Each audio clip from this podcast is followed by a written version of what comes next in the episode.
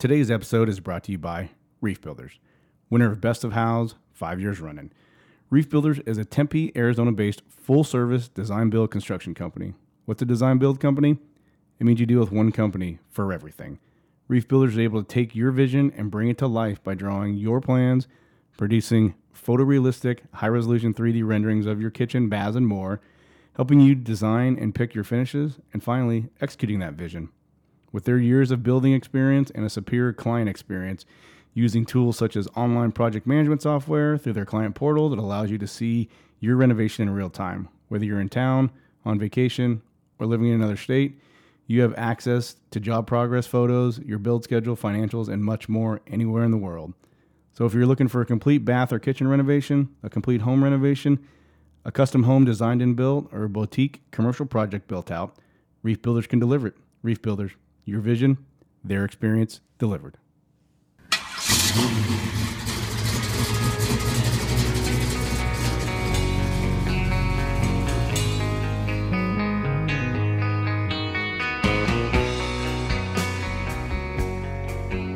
All right, everybody, welcome back to another episode of Make the Difference. Uh, today's topic is going to be probably uh, somewhat uh, emotionally charged by some people, uh, maybe not by us, but by some people. Uh, it's to have it has to do with everything that's surrounding the state of um, the United States and what we're going through. The George Floyd stuff, um, the racial uh, issues that are going on, all that stuff is going to be geared around this conversation today. So hang in there, have an open mind. Um, you know, be willing to listen to other perspectives. Uh, we have Roy Lewis, who is a returning guest. He was on episode two. Uh, he I is think here he's today. the first returning guest. Is he? Uh, I don't know how that worked out. Like but- Yeah. yeah. Uh, Must yeah, be you- the giant royalties. you can you, you you can collect your giant pencil as, as, My participation ribbon. yeah, exactly as you leave today and then we have another public safety member um, uh, tim gamage jr uh, are, you're the second Yeah, I'm the second. okay yeah the second. He's here today to give his input. He is a captain uh, soon to be a chief someday. Uh, even though he wants to deny that shit he'll he'll he'll be a chief. He- he's also uh, heavily involved in a affinity group with one of the local uh, fire departments called JW Robinson, so he'll be able to speak to that. Of course, we have myself and Chris Stewart back in the room again. Chris is playing the role of resident white guy Ginger today, yeah, so he uh, fully owning it. yeah he will have that perspective. I'm playing the role of Filipino Portuguese super mutt, and I'll and I'll play that. I'm just glad you said I had hair. yeah, yeah.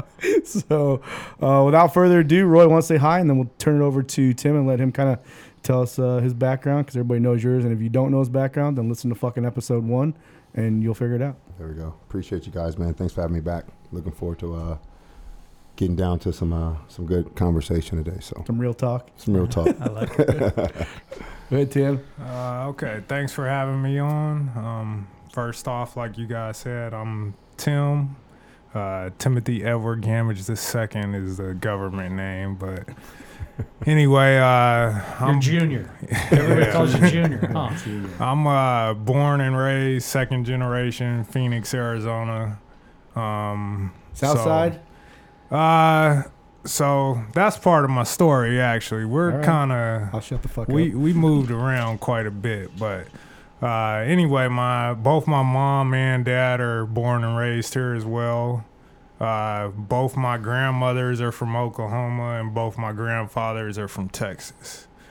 Uh, I think my story starts with my parents' story, so I'm gonna I'm Yeah, gonna start there. Cool. Uh, you guys know my dad, so we'll start with him. He was uh, born and raised here, like I said. Grew up, originally was born and was being raised around 27th Avenue in Washington, uh, right near the Capitol there. Uh, he is one of 16 kids. He's number nine.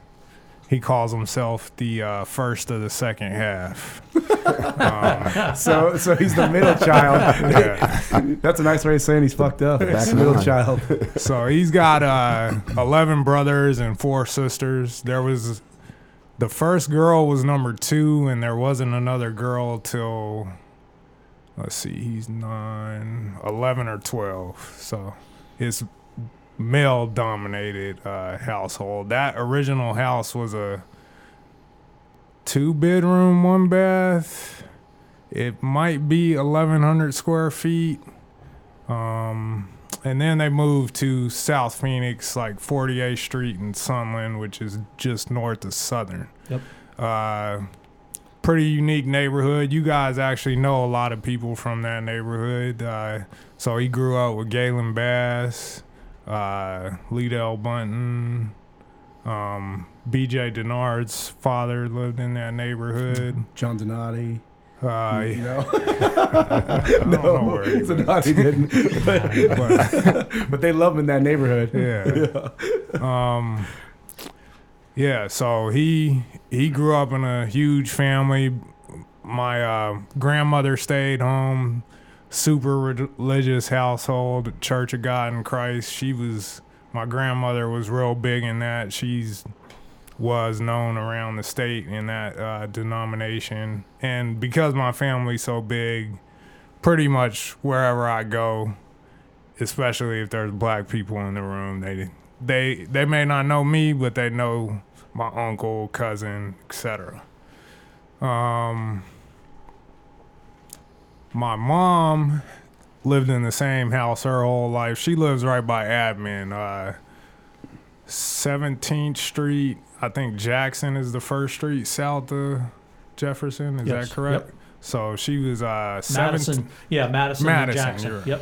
uh, 1707 East Madison. Okay. Uh, so I, I grew up going to East Lake Park often. Yeah, is that the- just east of East Lake? Uh, yeah, it's just yes. East, East Lake Yeah. and, and Pilgrim's Street, Rest, right? Yep. Yeah. So uh, spent a lot of time there going to the pool and stuff. Uh, my mom has three sisters and a brother. Uh, like I said, she lived in that household her whole life. Went to East High. My dad went to Tempe High. All his siblings afterwards went to Corona. My mom and dad met through uh, my dad's best friend, whose name is Melvin Turner, which is my mom's cousin. Um, uh, I think they met when my dad was a senior or something like that. They had me at 23. Uh, my dad said I changed his life, got him focused. He, you guys know him now. He's a serious dude, and that's how I know him. To be honest with you, but like a lot of us, he was a little wilder growing up. Uh, so I was born in '84. We first lived in that first house that he grew up in, actually, when I was born. And uh, for most of my, basically before he got on the job, he worked at Fleming Foods loading trucks.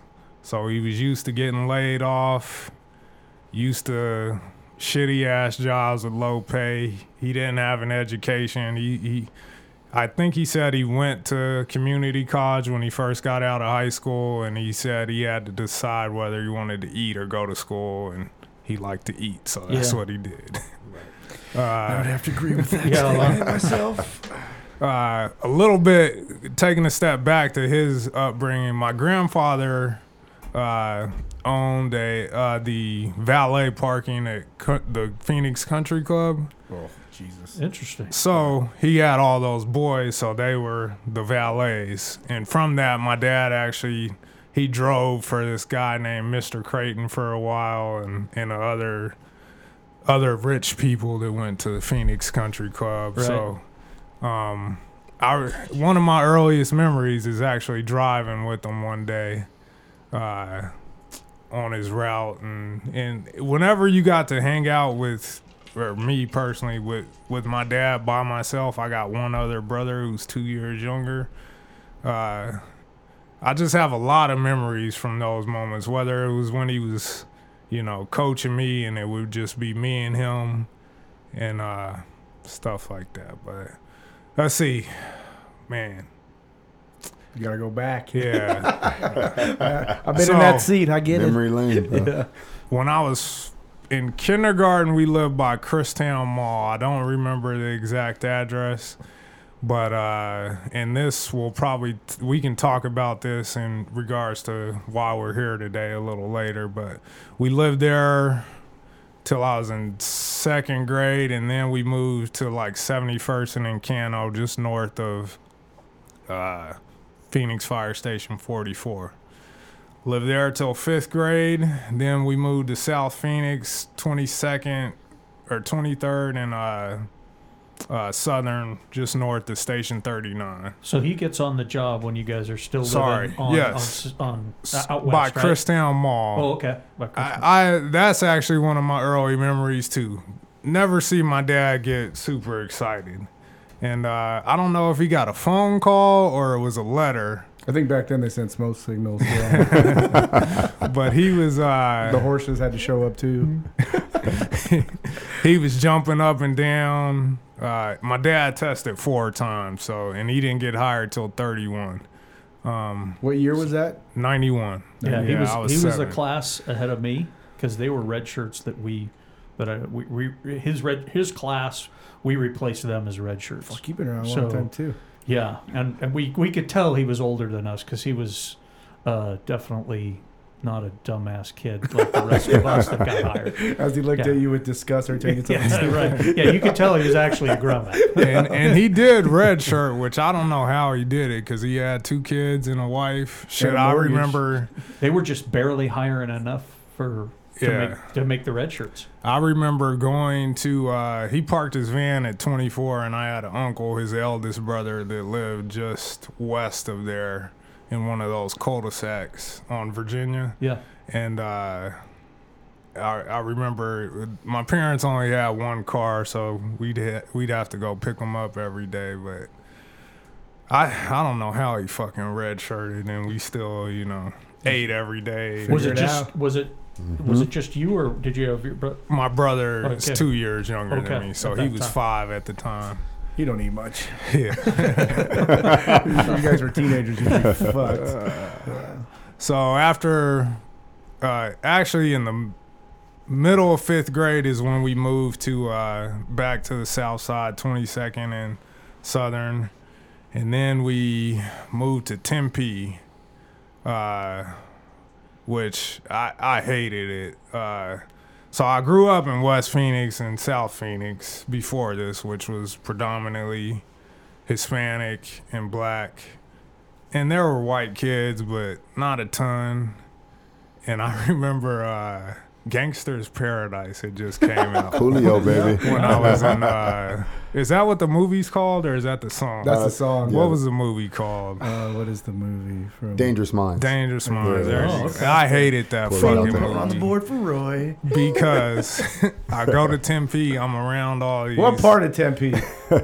I was near you, in Marcos. but I went to I went to KMS. I, I went to KMS too. Okay, so I was uh I lived on Beldemar and Rural. I lived right on Beldemar and Terrace, Right. Okay. yeah. so we were fucking fighting neighbors. I was in the. We were in those condos. Yeah, me too. Yep. Yeah, yeah, for sure. So- uh, north side or south side of Beldemar? Uh, Brown ones or the tan ones? South. Yeah, I was in those two. For a little Okay. Sixty-eight forty-one South Gentilly was the Yeah, address. I, don't, I don't remember the address, but yeah, we, we were right there. So uh, we moved to Tempe, and that movie came out, and all these, all these white kids are singing the fuck out of Gangster's Paradise, and I just hate this song just just because of that. Music is Right. it's And the fucking universal language, man. Right. Uh, and I'm, I, what was I, 11 or 12 at the time?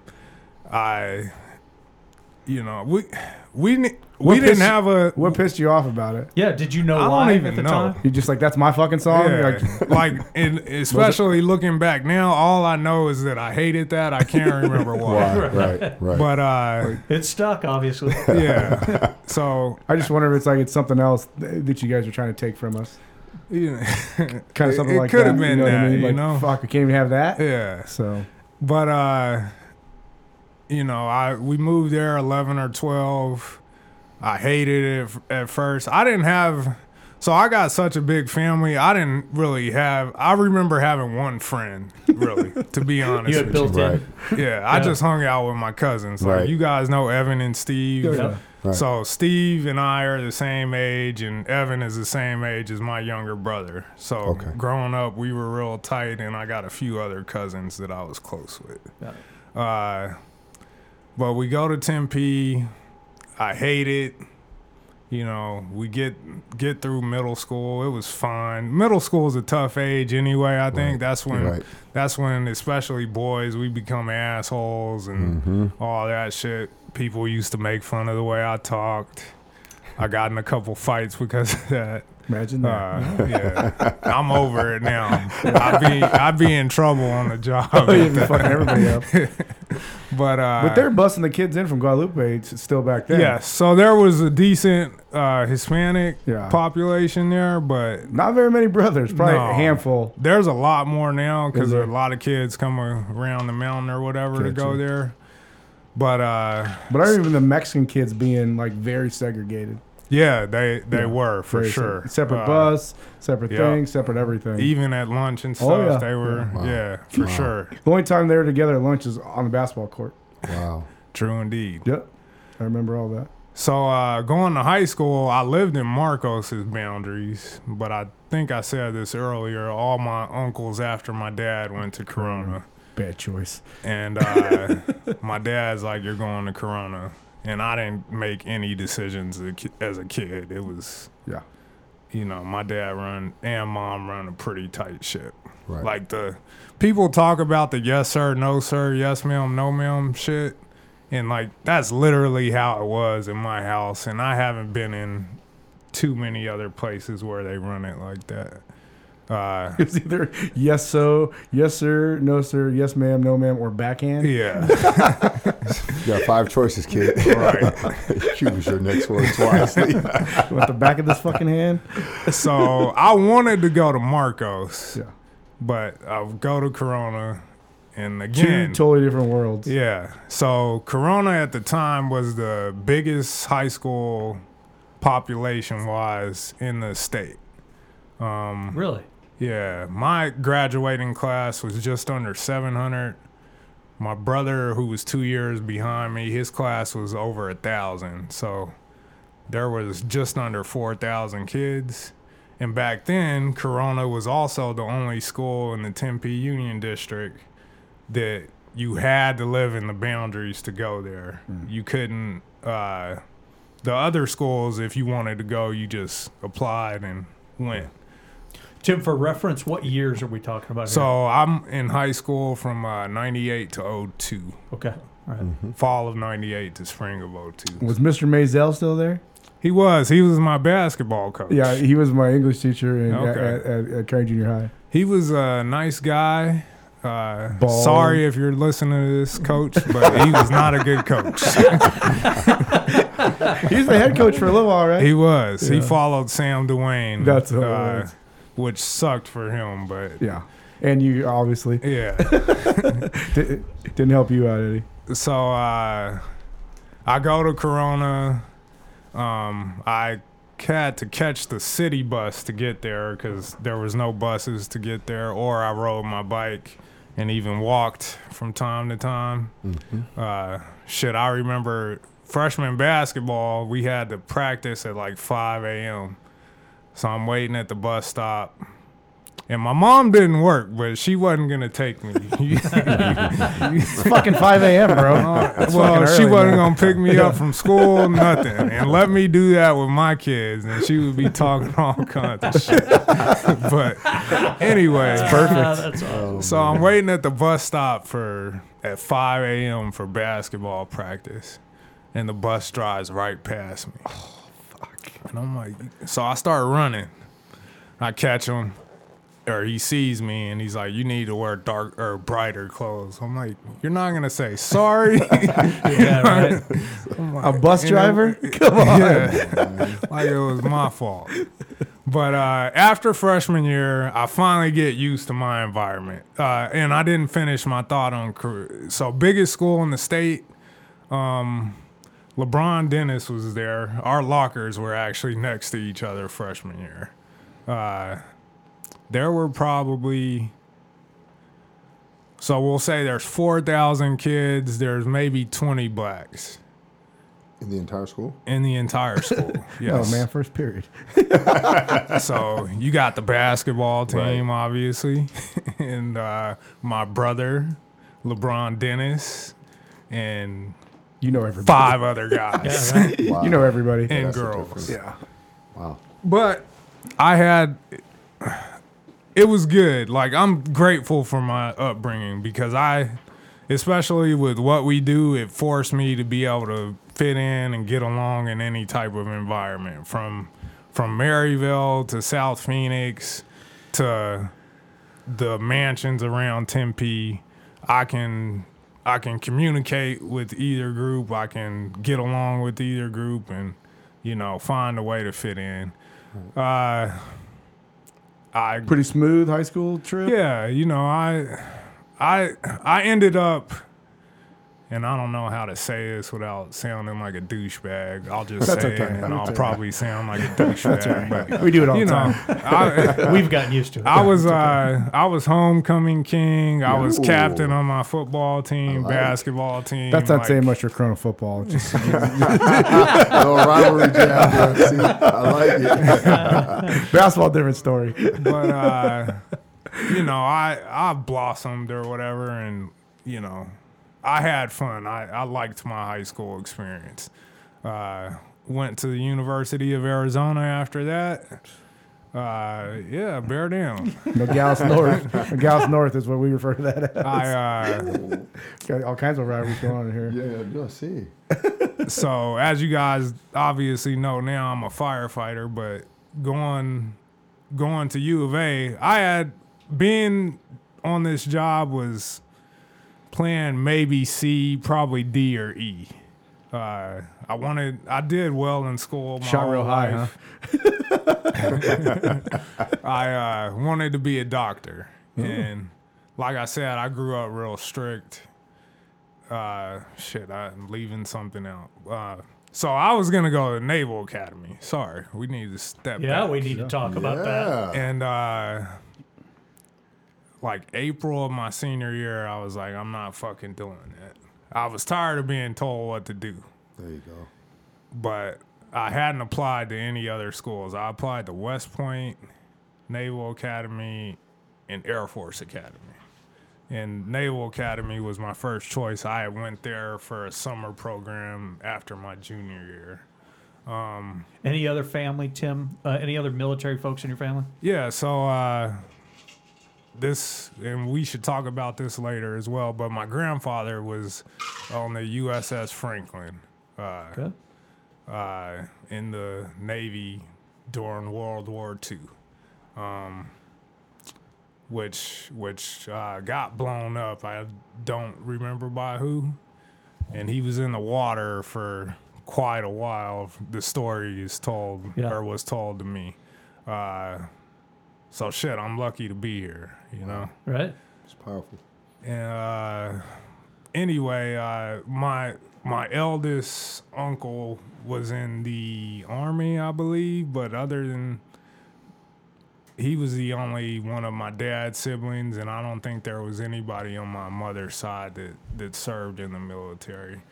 Originally, what uh, got me on it is I watched the Air Force Academy football game and I wanted to play college football real bad, but I, uh, I'm the only black guy you guys know that's slow and can't jump. And you're too tall for the wing. I too. know. I actually know quite a few of those. So So, anyway, I was do like, they?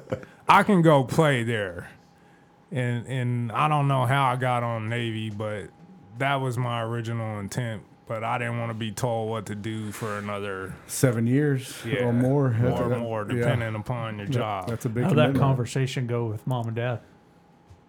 Uh, my dad was gung ho on me going there because it would have been free, you know.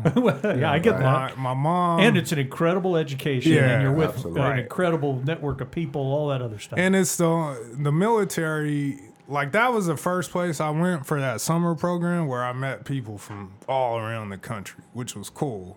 You know, different accents, all that shit. It was it was a good time. But uh, my once I changed my mind, they were cool with it. it you know, uh, I don't remember them trying to talk me out of it or whatever. So uh, anyway, I applied to the in states.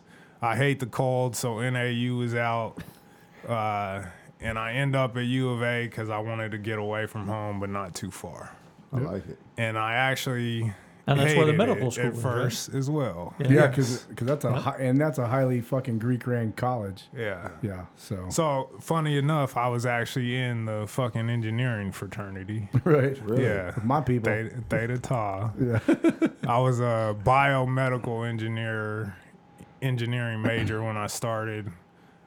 I fucked fucked off my first year. You know, my second semester I Tell us, got tell no us it isn't credits. so. Sounds like Yeah. the status quo. So, and uh, I got a job at the bank at some point, and I was like, I don't want to fucking work in an office. Teller. Yeah. Great college job to Oh, be yeah, honest paid with you. good. Tuition reimbursement. Uh, my coworkers were all college students. They were all cool.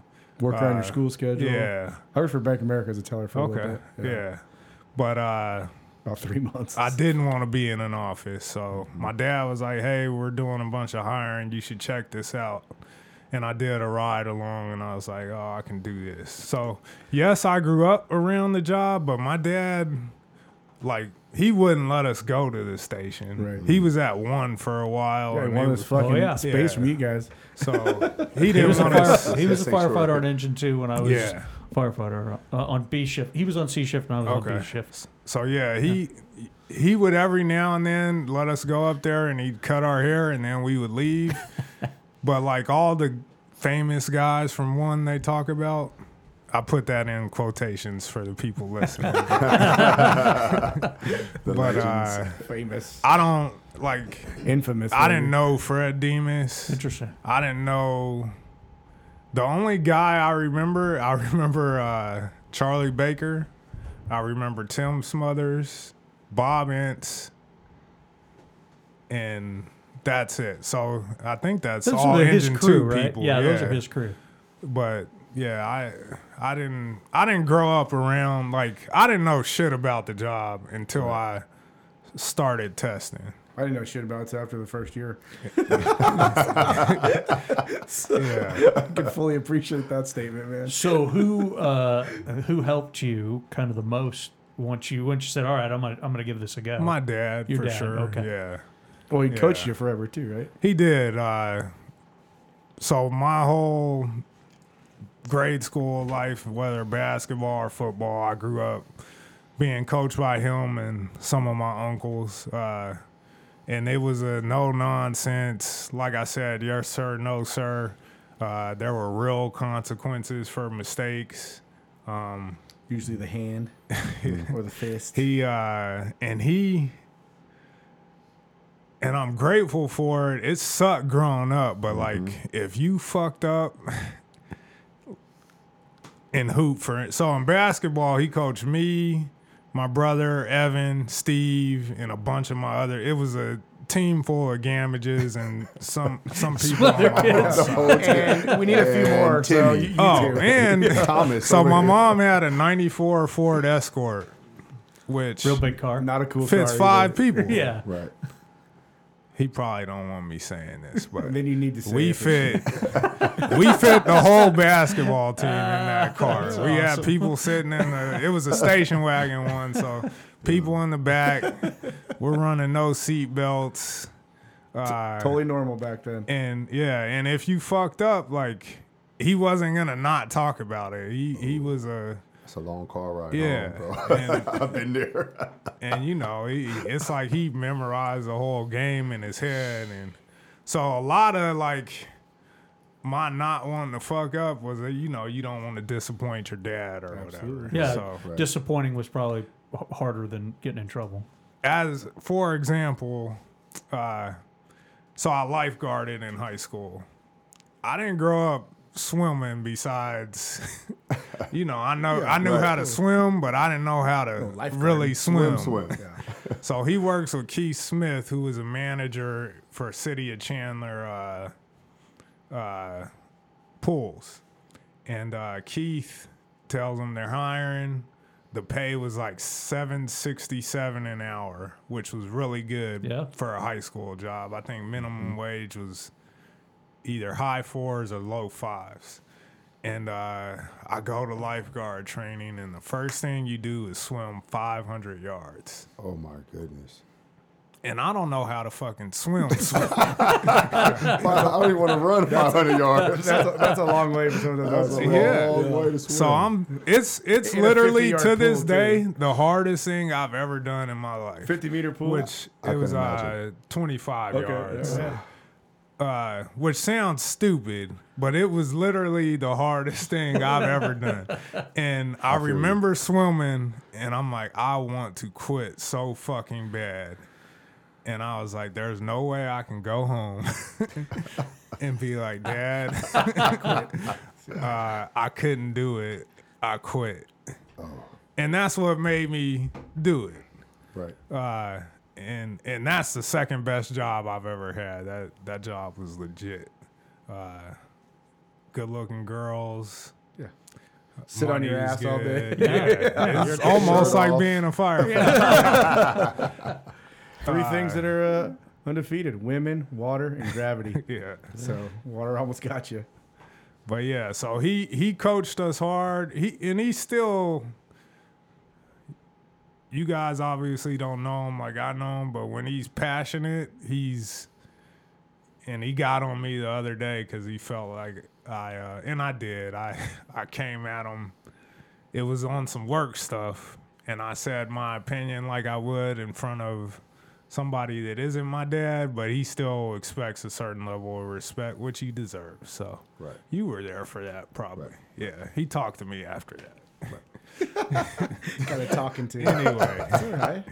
uh, so I decide I want to get on. Uh, a lot of my, w- hopefully, I have a good work ethic, um, but a lot of it comes from him. Uh, he's the one that helped me through the process. He was a captain at the time, and you know he was cleaning bathrooms with me. He was doing the the stuff the booter does with me, and he was a captain at that station. So uh, that's something that I try to do do now or whatever. But I tested twice. The first time I didn't get hired, which was cool. It actually worked out for me. I got to finish school. Um, that second test, I graduated in May. I got my call on June 25th. I know the date because that's one of my good buddies' birthdays. And I, I remember uh, it was like five o'clock. We're supposed to go out for my buddy's birthday. I hadn't got a call yet. I'm like, damn it, I gotta keep working at the fucking bank. and I'm, I'm, I'm pissed. and I'm driving uh, east on baseline towards Tempe. Uh, Chief Tobin called me and I pulled in that Circle K that used to be on the northeast corner of 40th Street and Baseline. They moved it across the way, but uh, got my call, and you know, now I'm here. Uh, uh, and I I struggled too. That's at the and Brandon, you probably remember me from pre academy. I was probably one of the worst dudes out there when I started. I don't remember Uh, you, so that means you're probably middle of the pack. The real shitty guys I remember, and the real good guys remember. So you're probably middle of the pack. Well, I felt like I was the worst. uh, and I'm not used to not being successful other and hand. stuff. Like not successful in I what never way? put on Like- timeouts. I may not necessarily be the best at everything I do, but I'll be towards the top. Right. You it's know. a different kind of work. Yeah, it is. It's different kind of work, for sure. Especially when you had never. It's not like like what they do. What they have to do now to get on the job, in my opinion, is harder than what I had to do. Like they got to be around it a little longer now. Uh, they are expected to know how to take plugs and do a bunch of other shit. Uh, maybe not expected, but it's It seems like more guys have the certs. yeah. 'Cause mo- there's definitely more one and twos. Yeah, I didn't know shit. Yeah. like going in like what? Yeah. So I'm so I don't know. Like you, I'm I'm I, I'm I'm 100 percent evidence that you can teach any dummy Yeah. to be a firefighter. Yeah, so the grip strength was a big thing for me. Everybody. Nobody talked about it Right. with me before I, you know, they were like, get on this Stairmaster, lift weights, which I went and did. And uh, then I, I show up to that first day of pre academy. Is academy. it the ladder? It was everything. literally fucking Axe, everything. sledgehammer, Yeah. ladder. I'll, I'll tell you my first day of pre K. This was another one of those I'm swimming moments. and uh, anyway, so we do we're doing pre academy. I'm sucking it, except for I could do the stairs because my cardio was awesome, Right. and I was I'm 165 pounds at this time as well, and I'm 6'3", so I was Massive. skinny as fuck. Right. Massive. I only had 10 pounds on you in the academy.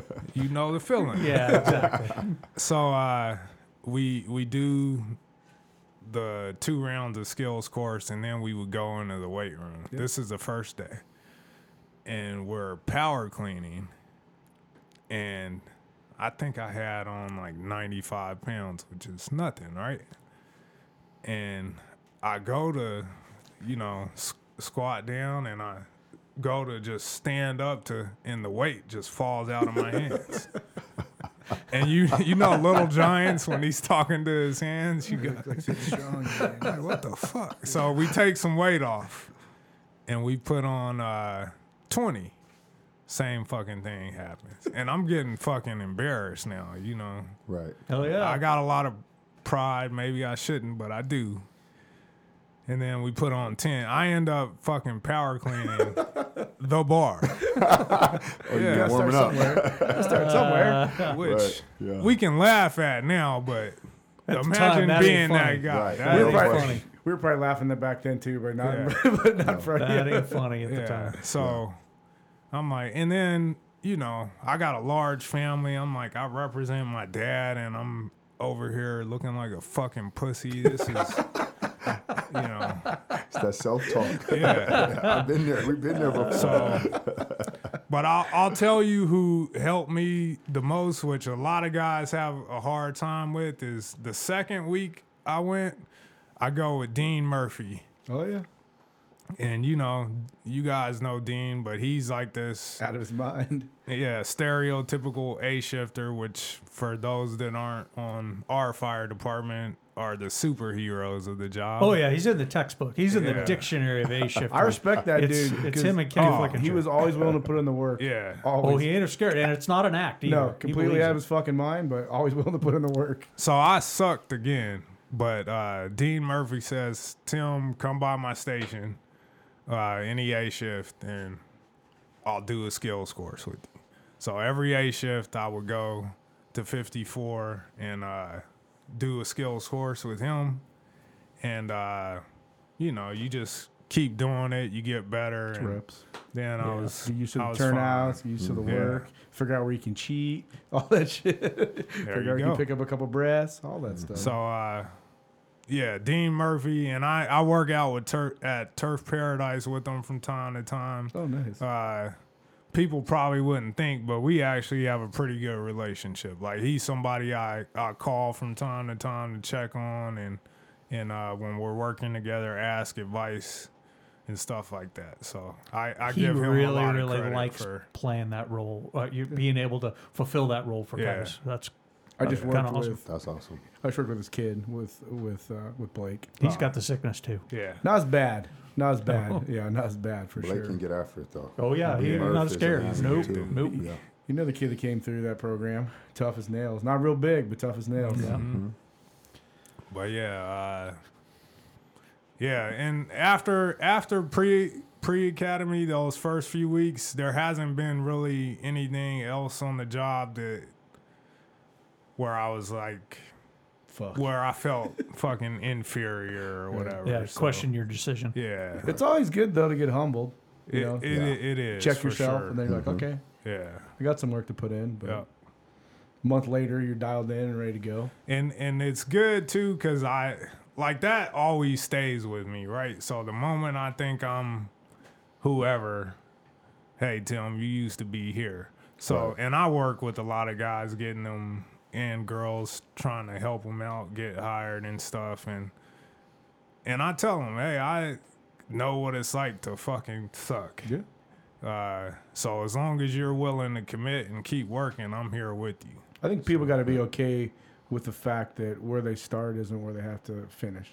You know what I mean? Not, not not everybody's great at everything the first time. As long as you're willing to work your ass off, you'll get better. Yeah. Yeah, failure is kind of an important part of the process. Always, man. I think the ironic thing, Tim, is I remember distinctly, vividly, you telling me that as I went through one of my first or second uh, skills course. We used to work out at the academy on Wednesdays, and he's like, "You grab it with the the grip strength of you know what." He said, "Work on that grip strength," and that was one of the things that I. It was just it's just funny to hear that that was one of your Yeah. it's kinda- everybody's. Yeah. It's everybody's. Yeah. Even Tuck. Even Big Tuck. big Tuck. But yeah, uh, job wise, I booted at 24, 16, and uh, 9, 10 for uh, Doug Graham, Nick Manzanares, and Crystal Rosanico. Uh, Doug Graham's another guy that I'm happy that my introduction to the field was a guy like him because he did everything the right way, whether it's treating internal and external customers, uh, training, uh, giving a fuck, whatever you want to talk about. From what I've seen from from him, he he did everything the right way. 16 sucked because we ran two calls a shift. my, my engineer was a fucking asshole. uh, we won't mention any names. No, we're gonna have to talk about that afterwards because the he Rolodex was. is going through my head. Uh, uh, and 910 was cool. Got to work for Crystal Rosanico. Um, she took good care of me. I had a good time over there. Did my rescues on 34, backseat engine 34. Out of class for a little bit as a skipper, roving around, but I was mostly on temps. Uh, had engine 960 for about three years as a skipper. I fit for about a year for Dan Cheatham, and now I'm back at Engine 34. I work with two of my cousins, uh, two people I helped get hired, and and uh, somebody that helped me out when I was booting. So I have a fucking blast every day. Uh, we stayed up till three the other night talking shit, playing ping pong, and fucking around. So, It's a pretty good job, huh? yeah. Doesn't.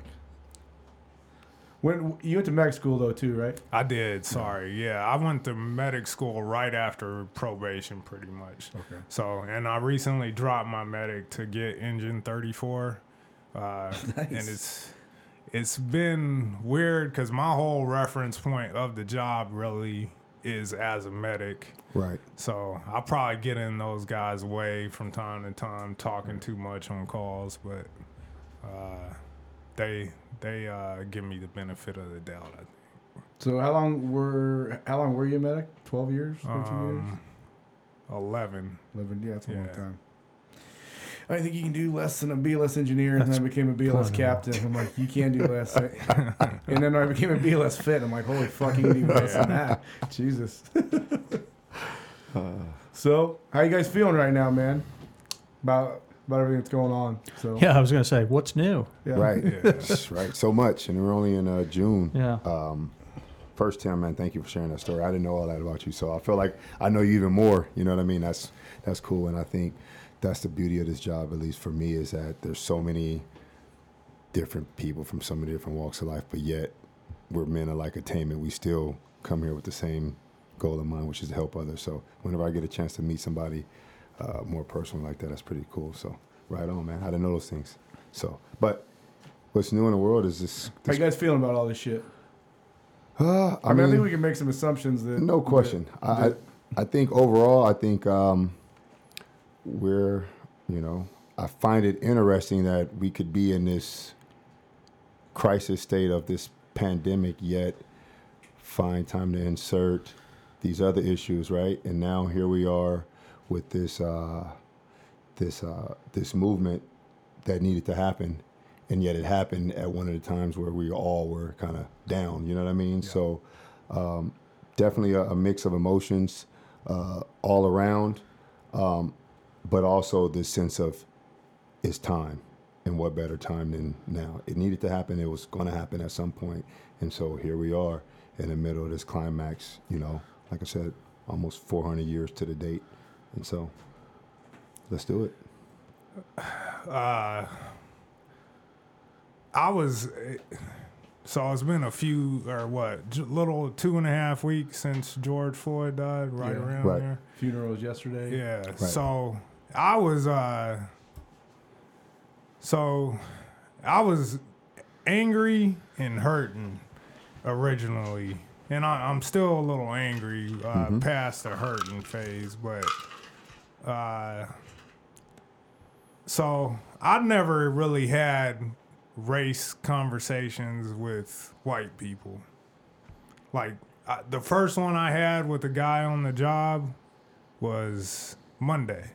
Wow. And it was a very candid, open, and honest and direct conversation. And I, I think I'm glad I did it. And I actually, when I worked the next day, we had uh, one of my cousin was hurt. So we had a rover come in and I had a conversation that I normally wouldn't have had uh, in front of that guy.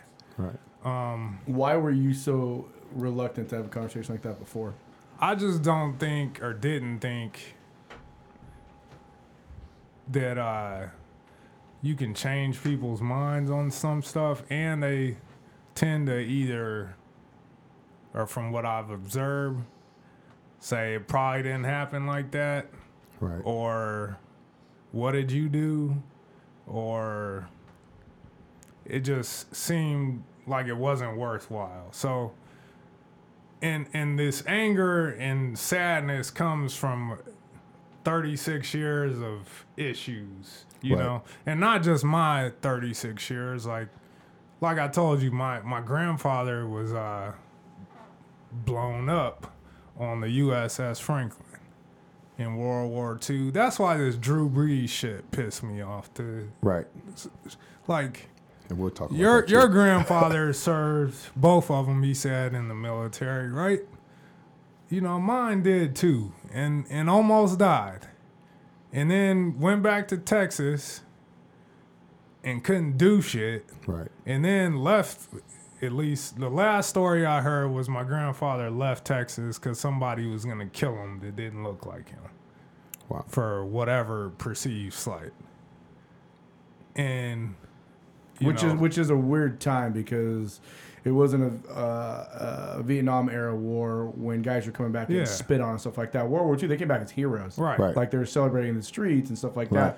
that. That that that should have been a time for cele- celebration for your grandfather to come back and say, "Hey, thanks for your service, thanks for what Right. you did." Instead, he comes back to something that was and they were they were f- perceived as th- heroes, which they were because they were fighting for other Yeah. people's freedoms absolutely and lives, and then they come back here and, you and shit on. Yeah. you don't get the same treatment and feeling and and Right. Appreciate appreciation. Yeah, and then you know, back the first time I got called the N word, I'm what? I was in first grade or kindergarten. Wow. And the kid s- says, I'm walking with my little brother. This kid's walking with his brother. He says, uh, I don't remember why we were, you know, kid shit, talking shit or whatever, but he says, uh, call him that name that mom and dad say. Wow. So That's I could tell some people that, and they may not believe me, right? right. And what makes this story even worse is I chased the kid, kick his ass or whatever. And the next day, I'm sitting in the principal's office with his parents, the principal, and me. Where was Tim Gamage Sr. or Trudy Gamage? Yeah. Right. no phone call, right? And no, and I didn't. I was afraid to tell my parents because Right. I didn't want to get my ass Absolutely. right. So, which you know, I maybe my parents should have done a better job in that way to make me feel comfortable saying something to them. But uh, now, did the principal have me in there by myself for for racial reasons? I don't know, but it played out to where you know, a kid calls me out of my name, and back then you were allowed to fight. It wasn't a big oh yeah, deal, I right? remember. uh, and and I'm having a conversation like that, or I'm in high school, right? And a guy, uh, and funny enough, this dude's a firefighter now for a different city, but he he uh, he came through our academy, and I and I regret my action or inactions here. Uh, you know, we're on the football team together. His locker's right next to mine. We got along great. I thought we were we weren't like he wasn't the dude I was hanging out with on the weekends, but we were cool. Both player receiver and Right, DB. Uh, I'm at passing league, and this dude says uh, he was talking about somebody on the other team, but he says that effing n word, blah blah blah. And I'm walking by, and he's like, "Oh, Tim, sorry, I'm not talking about you." Whoa. And I should have kicked his ass too, Right. but I didn't. I was like, Right. whatever. Uh, so anyway, to bring it back to the job, this guy's a firefighter. He don't work for the department that I work for. And maybe his heart changed because of whatever experiences he had, but when we when we talk about race around white people often they act like it's some guy over there. Right. i was talking with a guy recently uh, he's a union guy and what i what i loved about his uh, conversation was he said tim my my grandfather was a racist i was raised by my grandfather. So and obviously he was able to change and i don't i don't know if he grew up you know using whatever language or doing but but uh he obviously acknowledged that it occurs and occurred around him. And and then i'm able to have a more open or at that point i was able to have a more open conversation. But the drew brees shit was real annoying uh I don't. I'm not for. I, I don't follow that shit. So Yeah. so he, you know, you got to go back to Kaepernick. Right. A couple years ago. Gotcha. People being upset about Kaepernick kneeling or whatever.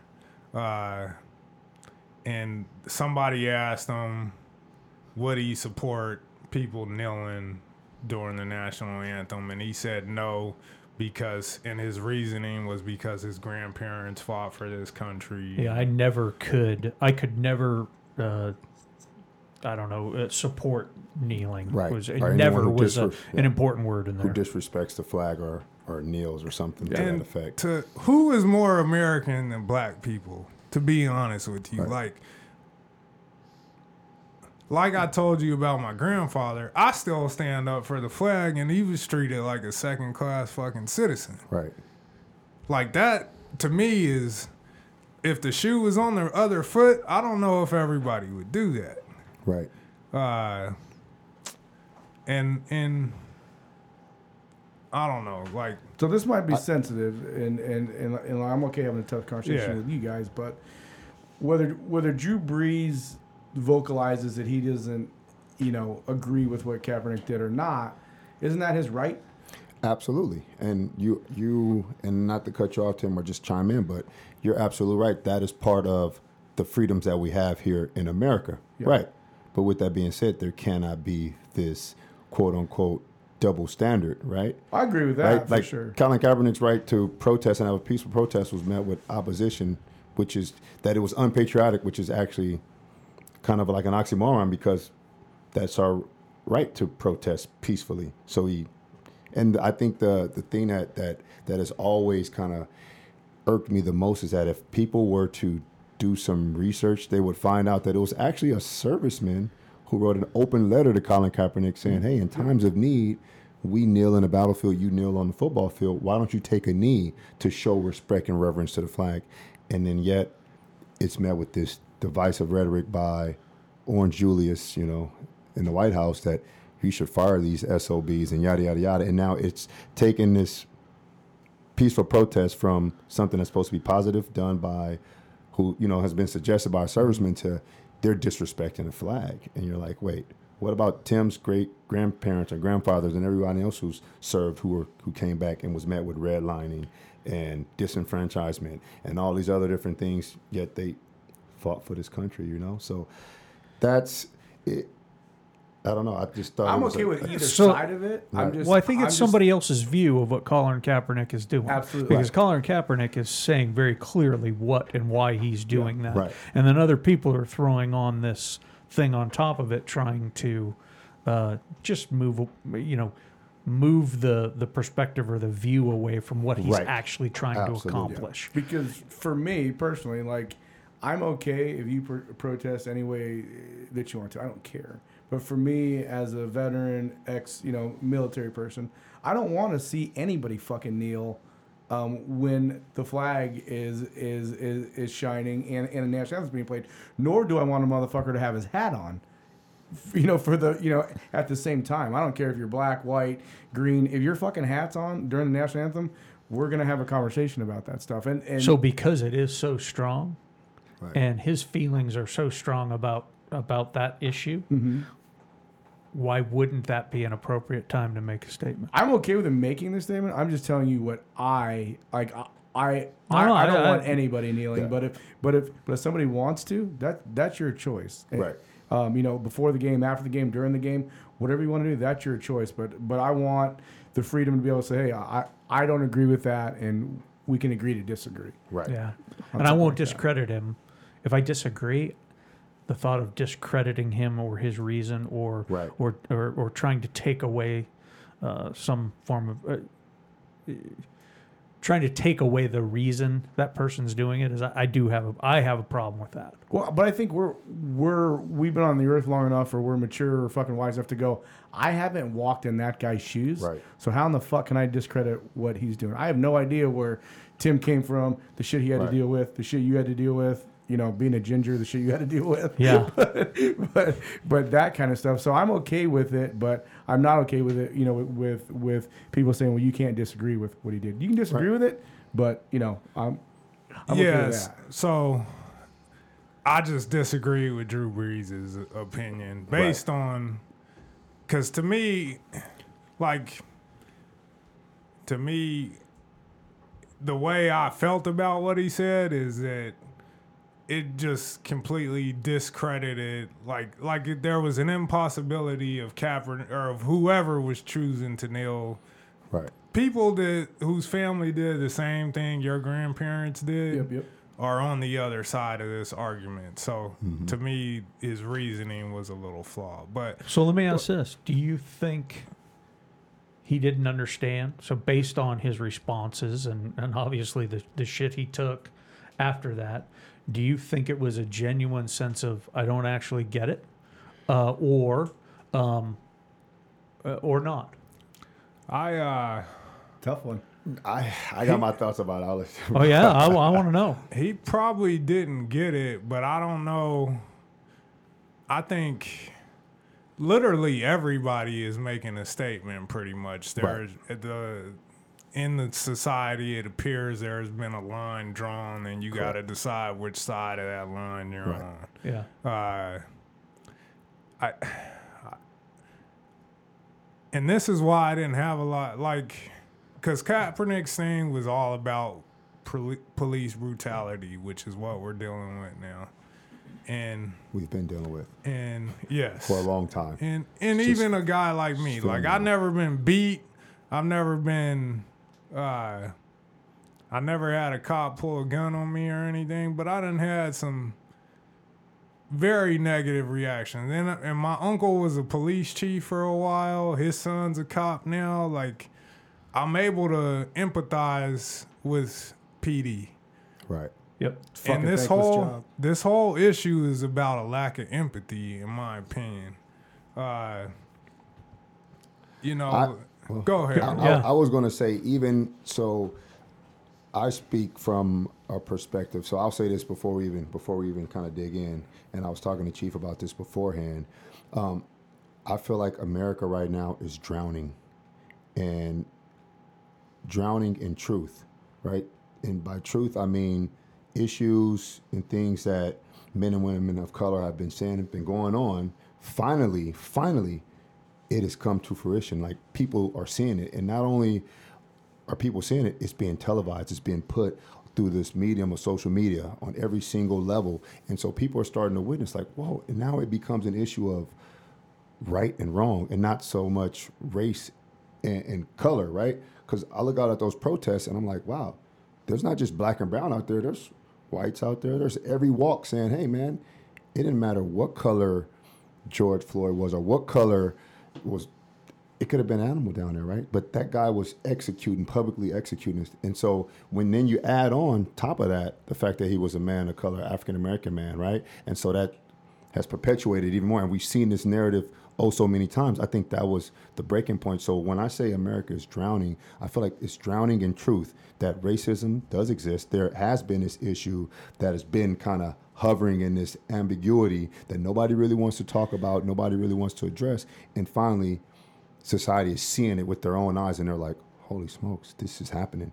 We need to do something about it. You know what I mean? So um, I'm happy that um, we're we're opening up to those conversations and have those tough conversations because I've had like Tim, I've had more conversations within the past two weeks about race relations and my viewpoint than I've had in my entire 35 years of existence on this earth, and I'm grateful for it. And it's and to some it might come across you know uncomfortable, but I feel like it's genuine that people are actually really wanting to know, man, what is it like to see through the eyes? And I think the situations and things that we've been seeing on TV is giving people a snap view of what men and women of color go through. Like this veil that we have, we can't, you know, we're melanated 24 seven. We can't, we can't take this off. You know what I mean? So I think people are starting to see that. So um, that has always kind of been my thought. Like when we started off, Tim was saying he's hurt, he was frustrated, same, same emotions. But I started to think. I was talking to another gentleman, uh, Brendan Denard, and he was talking about like truth, and he's like, you can't outrun truth. And I said, you're absolutely right.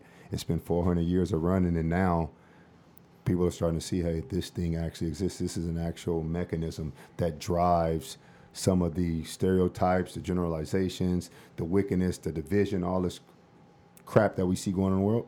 Everybody's starting to witness it, and the ones who are kind of perpetuating and keeping it going, they're scrambling right now because there's no lifeguard on duty. And in order for us as a nation to to grow, this old America has to die.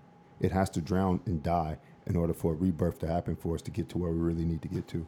You know, so What what makes uh, uh, you so you said you feel optimistic at the direction or that that it's gone farther maybe potentially in in other times. What makes you think that? Uh, just the just the the fact that we have so many people bearing witness to what has been said for centuries, but yet had no validity. You know, right? Like uh, I think Will Smith made a great quote this past couple weeks. and said, "This has been going on. Now it's just being televised, right?" Yeah. So think about all these men and women of color who've, you know, lost their lives for this movement just to get to this point that that didn't have a camera or a cell phone, right?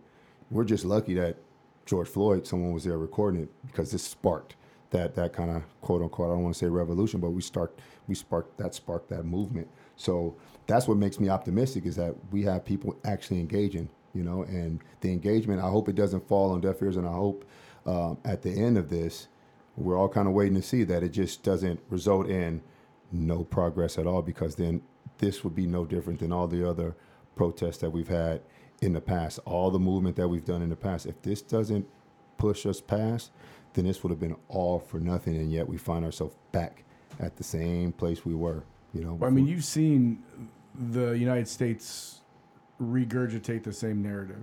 No I question. mean, black people treated poorly, fucking not even poorly is not even the right word for it. Treated fucking horribly. Subhuman. Yeah, fucking three fifths compromise. But Right. but but black people historically aren't the only ones that have been treated that way, like in this country. Like Native Americans, No question. long history of being enslaved, Mhm. as well as being taken advantage of. Um, in 1882, Mm-hmm. there was a Chinese act that was passed that basically dehumanized Chinese people.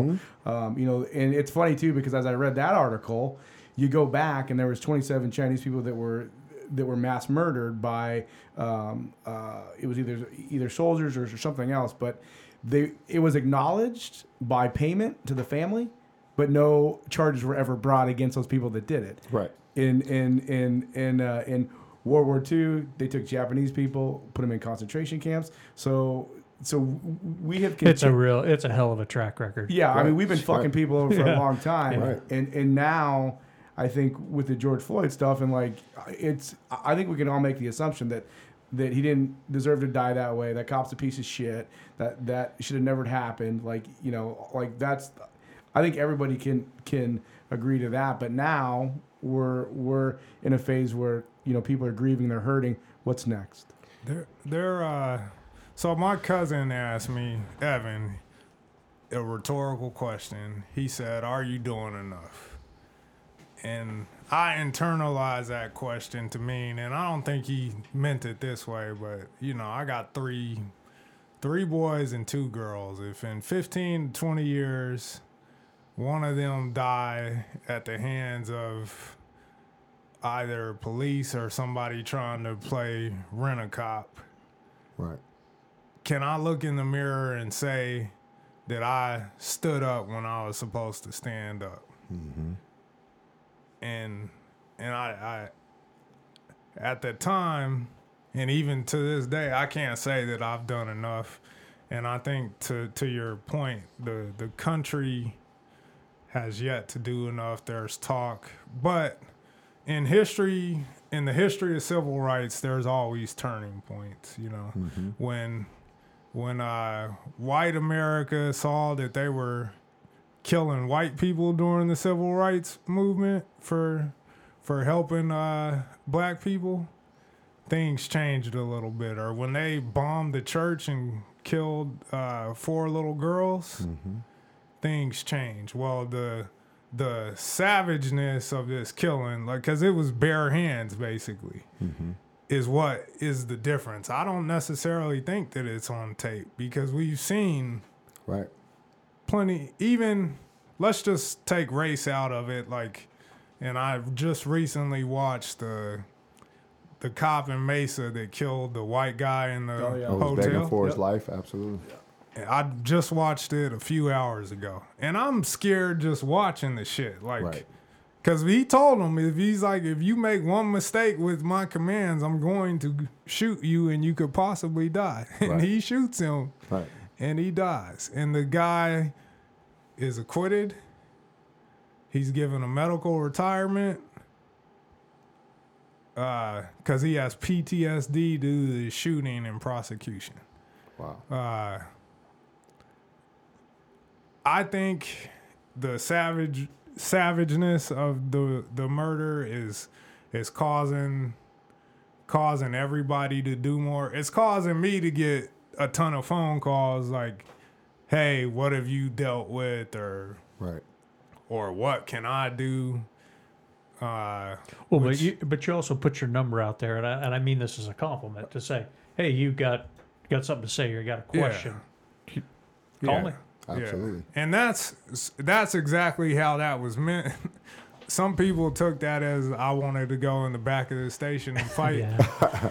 And He strikes me such a violent guy. Yeah. time. but you know, I having conversations man to man or woman to woman is the best way to solve those things. So uh and and that that day like so that wasn't for me cuz I don't deal with that shit in the station or anywhere in the station because uh I got 13 years on the job now. I'm a captain, whatever the case may be. But when I'm getting text messages from a guy that doesn't feel like he has power to do anything to to solve his and maybe he should, right? He should say something, do something, whatever.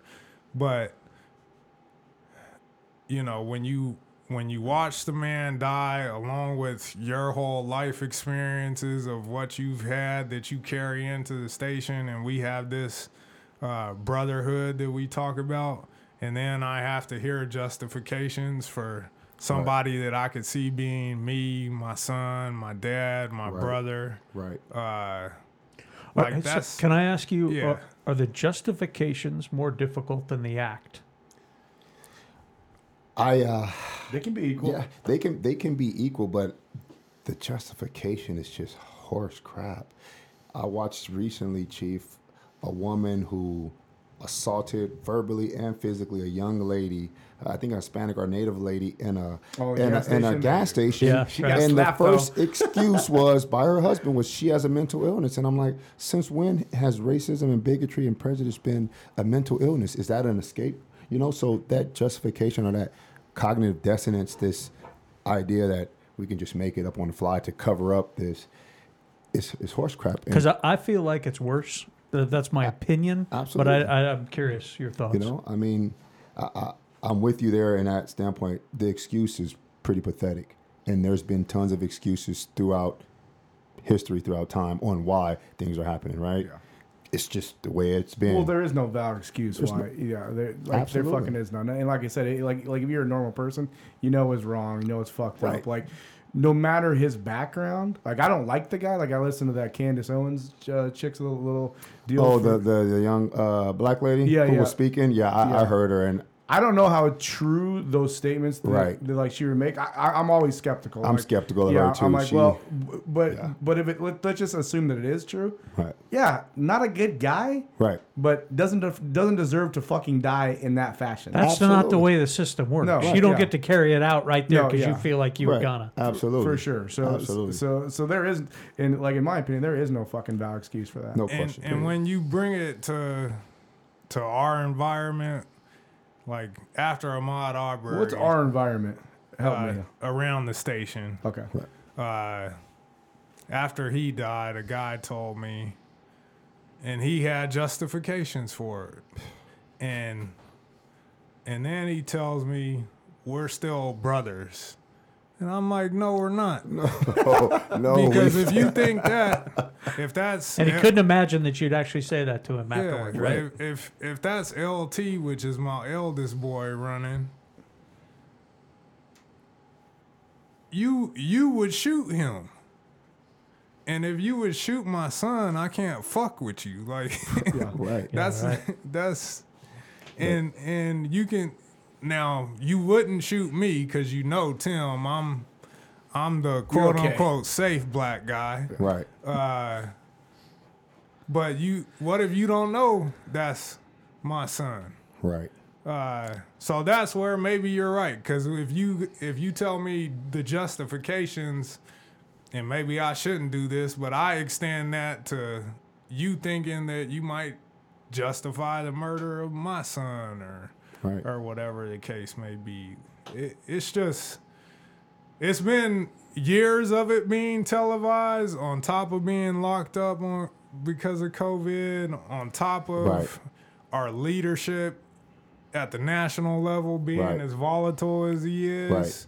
Uh, which which a lot of us feel he's kind of fanning the flames of Oh, some no of this question. shit. from under the desk. Uh, I think You both sides are that- for sure. Like you know, when I see Pelosi and the I'm gonna fuck up the scarf thing, the Right. the the kente scarf. Oh, you mean the uh, dashiki? Yeah, that like with them kneeling and, and fucking Right. and wearing that. Like to me, that's a straight up fucking photo You opportunity. think you think they're trying to take PR? PR. Absolutely, and, and I absolutely yeah, agree yeah, to some degree. are. Like they're there is they're not helping. They're not helping. Nor nor nor have they fucking helped. no. So now it's like, oh yeah, we'll throw this shit on kneel, get a photo op, and then go from it's there. a, it, it- it can very well be seen as a media play. Well- Ab- absolutely. Well, for me, and I'm, you know, I'm not obviously I'm not fucking black, but my godson's black.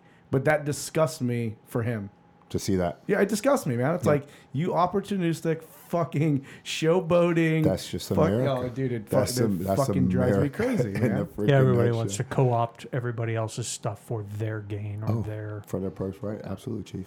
and like some of this stuff where these people are are are I'm not going to say they're jumping on the bandwagon, but every celebrity or sports star, whether they're black, white, or, or like whatever, or- companies. yeah, companies Mm-hmm. or whatever, like they're all they're all coming out saying, "Hey," and saying these things that we want to make it better, but I haven't seen the how. Right, right. You've just seen a lot of lip service, and hopefully, you know, like me and Chief were talking about moving forward, you'll start to see some of those things.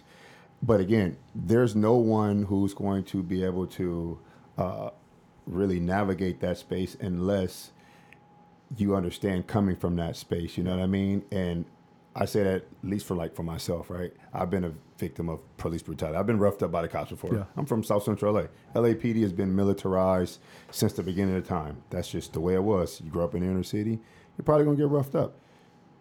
The irony is that my youngest brother is LA County Sheriff, right? And so I know he's a good dude. I know he comes from a good upbringing. I know he's had his ass whooped before. He knows right from wrong.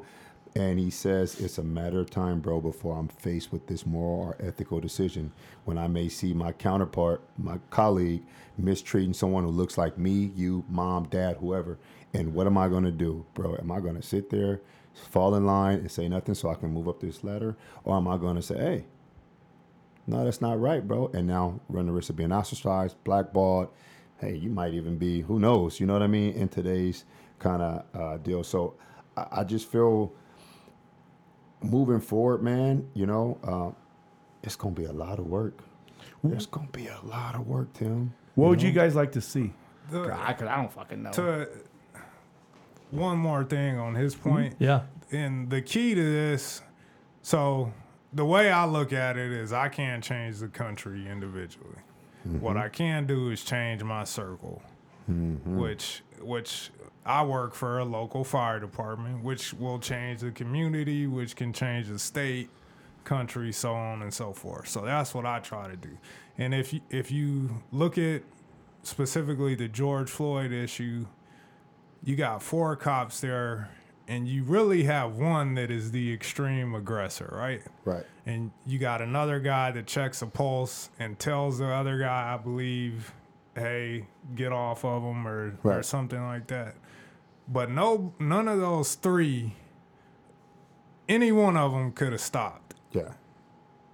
I don't think you could have changed what that one guy. I think he's that type of guy that does that type of shit. Right. But you can change those three people. Now, in our arena, I'm not. I don't think, or hopefully not. We don't have anybody that's gonna do what that one cop did, but take it on a lower level. Some racist shit, we'll call it. We do have people that would do that. I, I've seen people do that in the past. Uh, and I've seen those three not do anything, just like they did in the video. So, what we can do, I believe, is uh, affect those three people. How we do that, I think, is a complex issue. I think it it starts, which I think we're getting there with perfect. acknowledging. You have a perfect world. Like you have a fucking magic wand. You can do. You guys can do whatever you want. You, you can lay out whatever plan that you want. And I know that's a tough question, but but how does that? How does that happen for you I- guys? I you gotta acknowledge the problem first. Yeah, that's first. It, Okay. it has to be. Every single time you solve Yeah. something, Right. you've got to be able to clearly state the problem, right? Absolutely, absolutely. I think you you you acknowledge the problem first. So within our arena, Right. let's just call. It, we know the fucking country has a huge fucking problem. Within our arena, how big is our problem, or or, or what is our problem? I I've always been taught this since I got hired. It's just the fire department is just a microcosm of society. So the things and issues that we see on a day to day in our society, those tend to permeate and matriculate down into the department. It may be on a smaller scale, but there is there can be division within the department. It may not be as overt. It can be subtle. It could be these biases between this group and yada yada yada. So, um, you know, where do you begin, right? You know, I think you hit the nail on the head. Acknowledgement of the problem starts first, um, and then be willing to get around a group of guys, men and women who really actually want to see shit change. It can't be just this, this, this lip service. I feel like since day one, it's been a lot of lip service, and that's from society, but that's even within sometimes our little own realms, right? It's a lot of lip service. It sounds good, but who's like Tim said, who's really willing to put in the work? Who's really willing to put themselves out there for? If it's the majority, right? We know where me and Tim stand. You know, we've always come from a place of, all right, it's an uphill battle, right? But for some who may have come into our realm, which is the fire department, on a silver platter, or been born on third base thinking they're hitting a triple, right? Their viewpoint is, is different.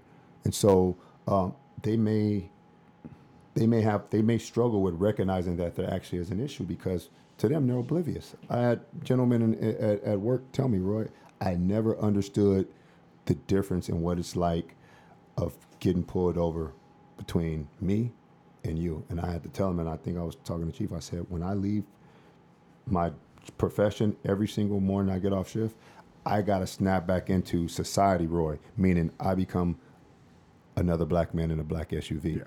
I am on my P's and Q's 100%. I can go from saving the police chiefs or a, a fellow serviceman's family, but I fall back into society, Roy. And that's just this constant tug of who you really are because in society, me and Tim, we're brothers, right? In the fire department, we may be considered, you know, heroes or whatever you whatever superlative you want to give us, but we still fall back. So now you're battling these two different realms, and so um, we got to be able to to, to to to to identify that problem, man, and then find people who actually want to do it. Because I feel like there can be a lot of lip service around issues like this, and nothing gets done. We talk about it, talk about it, and then it just dissipates, and then we're back to Right. the same stuff, you know. What do you think? How- think's not working? So Like, is the To- promotional pr- process not working? Is the hiring process not working? Is is is opportunities for for other things not not there? let's I'm go to the hiring process, Okay. right? And and by going there, I mean filtering people that got a fucked up mindset out.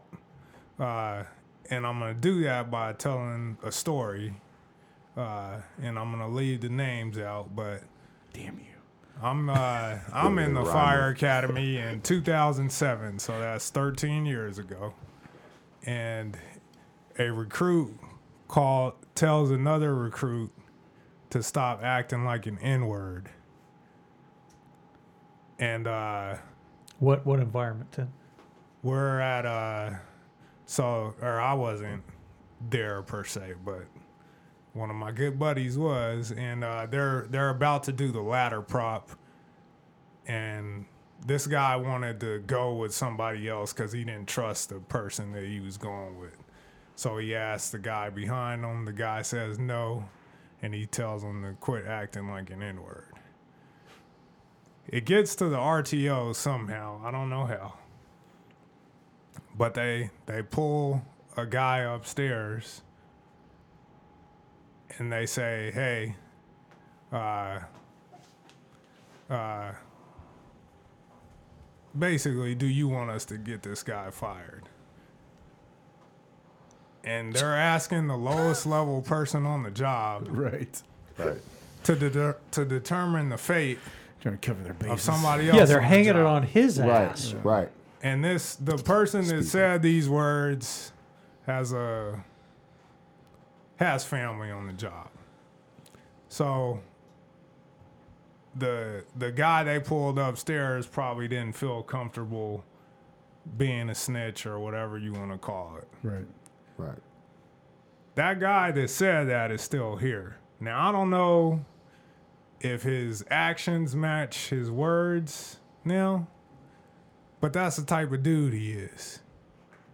Uh so to I don't know what happens at the academy now. I don't know if guys deal cuz I heard about this story a few years later Yeah. from uh the person that told me was right there and we're real close, so I believe him. I mean, I'm sure shit still goes on. I mean, I, I mean, I'm, I, I, Roy knows, and I think you guys know. I'm like, the group that I surround myself with is fucking the Rainbow Coalition. So it's Right.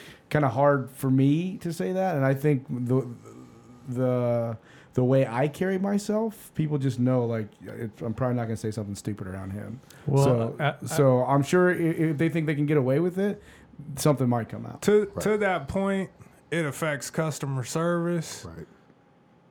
because this person It works. impacts integrity, right? Human Yes. to human integrity Yeah. of yeah. and if down the road they promote this person, it affects how I feel about my department now and what they value. Hmm.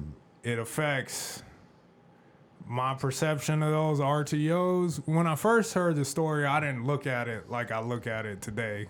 Now, maybe it's because I'm a captain now. Mm-hmm. No, we all mature, right? just in general. Yeah. Right.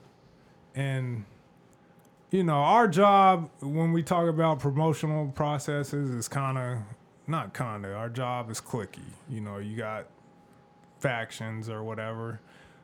You hope that you get the information you need to be successful. Sometimes you do, sometimes you don't. Uh, you know, I I think there would have to be a study of some sort done for us to truly get answers to whether Well, it sounds like there's a problem. This is going to be weird because this word keeps coming up. There's a problem with holding people accountable for their actions, yeah right? yeah we've So- talked about that Yeah, before so- personally so- for sure Instead of taking something and brushing it underneath the table or the mat or, um, in my case, the oven, because I don't want to get the That vacuum was underneath there, bro. is is is is holding people accountable for actions. And in my opinion, we have not been good at holding people to their actions. Well, we love accountability right until right up until it's us. Right. Yeah. Yeah, we're, we're as a as a as a department and as a s- as a fire service, we love accountability right until it points at us. Um, And that's kind of mimicking Yeah. what's going on in the country right now. Like like human beings as well as like uh, black people in in particular, they want that motherfucker to be held accountable for their stupid for his stupid ass action. And you guys are sick of, and I'm not speaking for you, but but I think I'm I'm, I'm hearing what you're saying is, you want this last 400 years or 100 years or 200 years or whatever for for for the nation, the country, everybody to take accountability for what the fuck's happened. Absolutely, and I and I wouldn't say uh, it literally has been since we've entered, right? Since this quote unquote discovery of a place that's already been discovered. So I think until we get to a point where this whole de jure de facto deal, where the law enforcement enforces the law, but they might be above the law or they are the law, until we get past that and we start seeing policing of the police, the nation is upset. That's not only black, man. That's people of all walks of life. Like I said, you look out in that protest, everybody's out there. Hold people accountable because if had you done it, you'd be in the back of a squad car getting interrogated for hours on end. You might, you know what I mean? Like, you see what I mean? And so, this notion that it can take a week for you to corroborate the story and then pull them in, right? Like you said, Chief, it's an accountability issue. Everybody wants to be accountable until the fingers point at him, and now all of a sudden, you know what I mean? So we've seen that narrative. So that's an action. You guys would, and correct me if I'm wrong, you would like to see more oversight. Oh, absolutely, absolutely. Accountability, accountability. Just we would like to see right is right, wrong is wrong. Right. And again, that's it's what it's going to come down to. I think as a society, that's what's going to get this this chaos. And unfortunately, ideals are peaceful, but history is violent. It's always been like that. In order to have a change, it, they're like Tim said, it has to be a rift. It has to be a disturbance in the force for like, okay, let's get their attention. Everything in our and this is outside of what we're talking about the department. I'm kind of get off topic. Everything in America that has been written and has been amended has been because someone fought the system to get all the way up to the top for them. Say, you know what, you're right. That was wrong. Let's amend it to make it right. And so that's where we're at. It's like, hey, we got to scrap this and, and, and start all over. And so internally, I don't know if we can get there for the, the fire department, but you look at how the, the fire department was at one point, like again, a microcosm of society. It was segregated. It took a number of years in order to get integrated. And when they did, then you enter things like affinity groups or little pockets of deals to help keep certain groups maybe, you know, out of a profession like this. And then once they get in, right, you still have these little pockets that may slight or jade a certain group, or one may be more advantageous in, in, in, a, in a process, maybe a hiring process, a promotional process, than another group. So, like Tim said, until you get those analytics that show, hey, uh, men and women of this demographic are, you know, performing at this level, but it's not consistent with the promotion process, you know, um, we, we have to we have to revamp some things. We have to go back and look at some things because again, if it's going to be a fair game, play ball, guys going to line up and play whether you're uh, allowed access to that information or not, which everybody should be allowed access to that information if we want to become one true They- they- better department. Right? they want you to do a job, there can't be any freaking secrets. Thank you. We're same team, man. Same Well, team. And and I don't know, Chris, Chris, and like Tim might be able to speak to, to more, but affirmative action is, is alive and well within the you know within our department, correct? Well, it doesn't have a formal label. It doesn't. Yeah, because because everything that I know that I know or that I've been privy of, we want a certain demographic to be hired along every step of the process, whether it be a recruit, whether it be an engineer, whether it be a captain. We we want that list to be um, represent representative of of society. Well, I know I, I can say this as I just from experience is I know we want our the the the interview boards or the, the people doing the evaluation to be reflective of everybody taking the test. Gotcha. But I think that's a departmental goal, and I think it's a goal that the city would want us to have. But the end result isn't there. There's never any hard numbers that say, "Hey, we need to get this many females." I've never experienced that. Okay. I, I think if if the process was all the way fair and level, the numbers for everybody will play out how it should. I agree. Right. Uh, if you look at at least most of the black men and women I know on the job, they're educated, they're uh, athletes, they're they're the people that we are looking for. So if Yeah, if we you- recruited them, right? yeah, if you if you let them just go play, it'll work out how it's supposed to work out. I don't think people are actively preventing. Like, let's say there was a quota, and I don't think there is. You know, talking to my dad, he's never mentioned anything like that. Yeah, I've never experienced it, Tim, and I, but I may be naive, but I It seemed I've like never there's have. there's times where they've concentrated on try, and, and this is this is this is a huge difference. A, con, um, a, a concerted effort to recruit a certain demographic, whether it be female or black or Mexican or whatever. I've seen that for sure. For hiring, Yeah, for hiring. I know they've done some studies specifically for that. stuff like that. Yeah. Yeah, uh, in regards to something that we can fix, and I don't know how you teach empathy, but that's a big thing. Like, b- going back to my background, like, I know what it's like to go to a fucking shitty school. Right. You know, I went to school in the car. you don't have to beat up U of A like that. Yeah, you're at the U of A, dude. We get it. Yeah, it's all right. Yeah, we totally understand. Grade school. You fucking I can't lobbed tee it up. that up Yeah, there. I was like, gotta hit that one right out of the park. Funny. But anyway, uh, Lob. So Maryvale to uh, Roosevelt School District in South Phoenix, and I, like I said, I was always a good student. Uh, we moved to Tempe, and I'm going to KMS, and it took me three to six months to be able to catch up to where the other kids were at. Wow. if you don't have my upbringing and you're that kid on my football team I talked about earlier, whose dad lived in one of those mansions around Corona, Oh yeah. who he's a firefighter for another city now. Can he understand why? Uh, for example, the one friend I had, he was in gifted classes, good athlete, smart, hardworking kid. Didn't have his dad in the home. He stayed in Maryvale his whole life, and he spent eight years in the penitentiary. Damn. This kid's smarter than Tim Gamage. Wow. uh, for a time lived in the same area. I just happened to have a dad that had enough money to get us in a better neighborhood to go to a better school. So I'm not around. Uh, and you know, he, my buddy became a gang member. All and and guys on the job probably don't picture Tim Gamage hanging out with a gang member, right. right? But Right. this was my best friend for. You were time. always a fireman. Right. Right. true. yeah. So. Uh, Damn. but just- it was it was all just a lack of opportunity, which I can understand because I know what it's fucking like to go to a subpar school, which is predominantly minority, and then you move and uh, and thank God my dad did move us.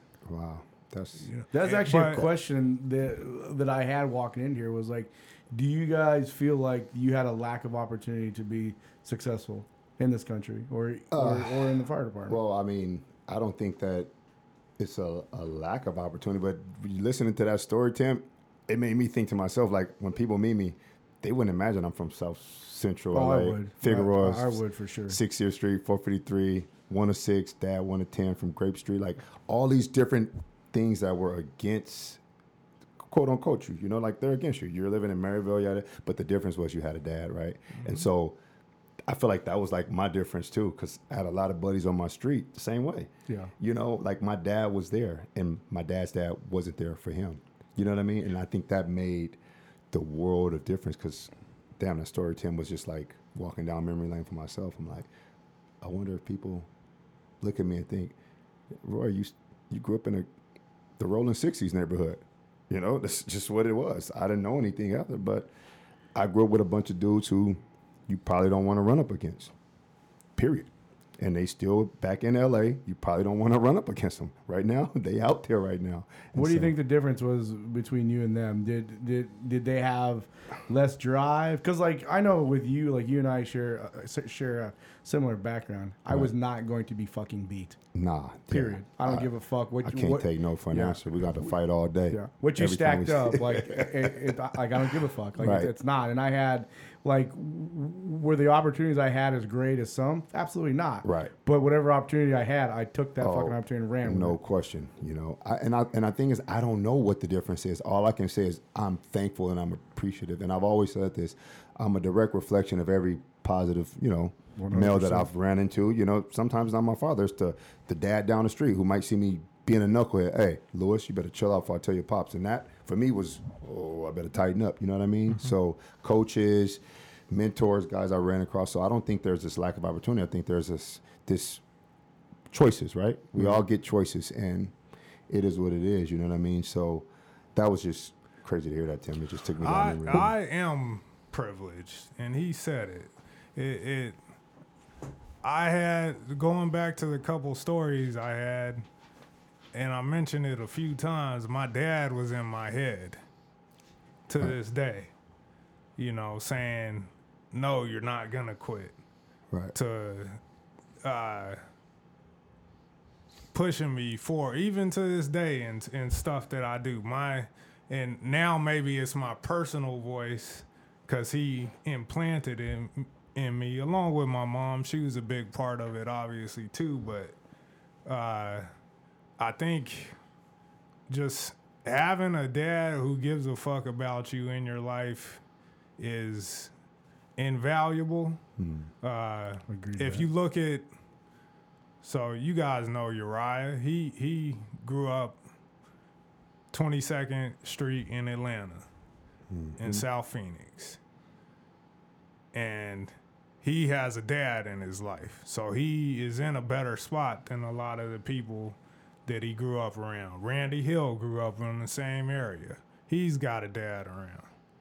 Uh, those that I know that have fallen short, th- that I'm close with, it uh, that's a lot of it. And and to be honest with you, I'm lucky my dad had a dad. Right. Like, Right. Because a lot of what he teaches me is what he learned. So So I've got a couple questions based on the stuff you guys are talking about. One of them has to do because I know you're both dads, so I don't want to uh, help me remember to go there. But then the other question I wanted to ask you, Tim, specifically, is you said earlier somebody had asked you a question: is Are you doing enough? How are you going to measure, or how do you measure whether you're doing enough? So I don't know that I'll ever do enough because I'm not willing to make extreme sacrifices. Like I wasn't gonna be the. Is first. that required though? Uh, Un- I wasn't gonna. I wasn't gonna go to jail Yeah, because I was protesting. Right. You know, like Yeah, yeah, I got it. which it. took people going to jail for a lot.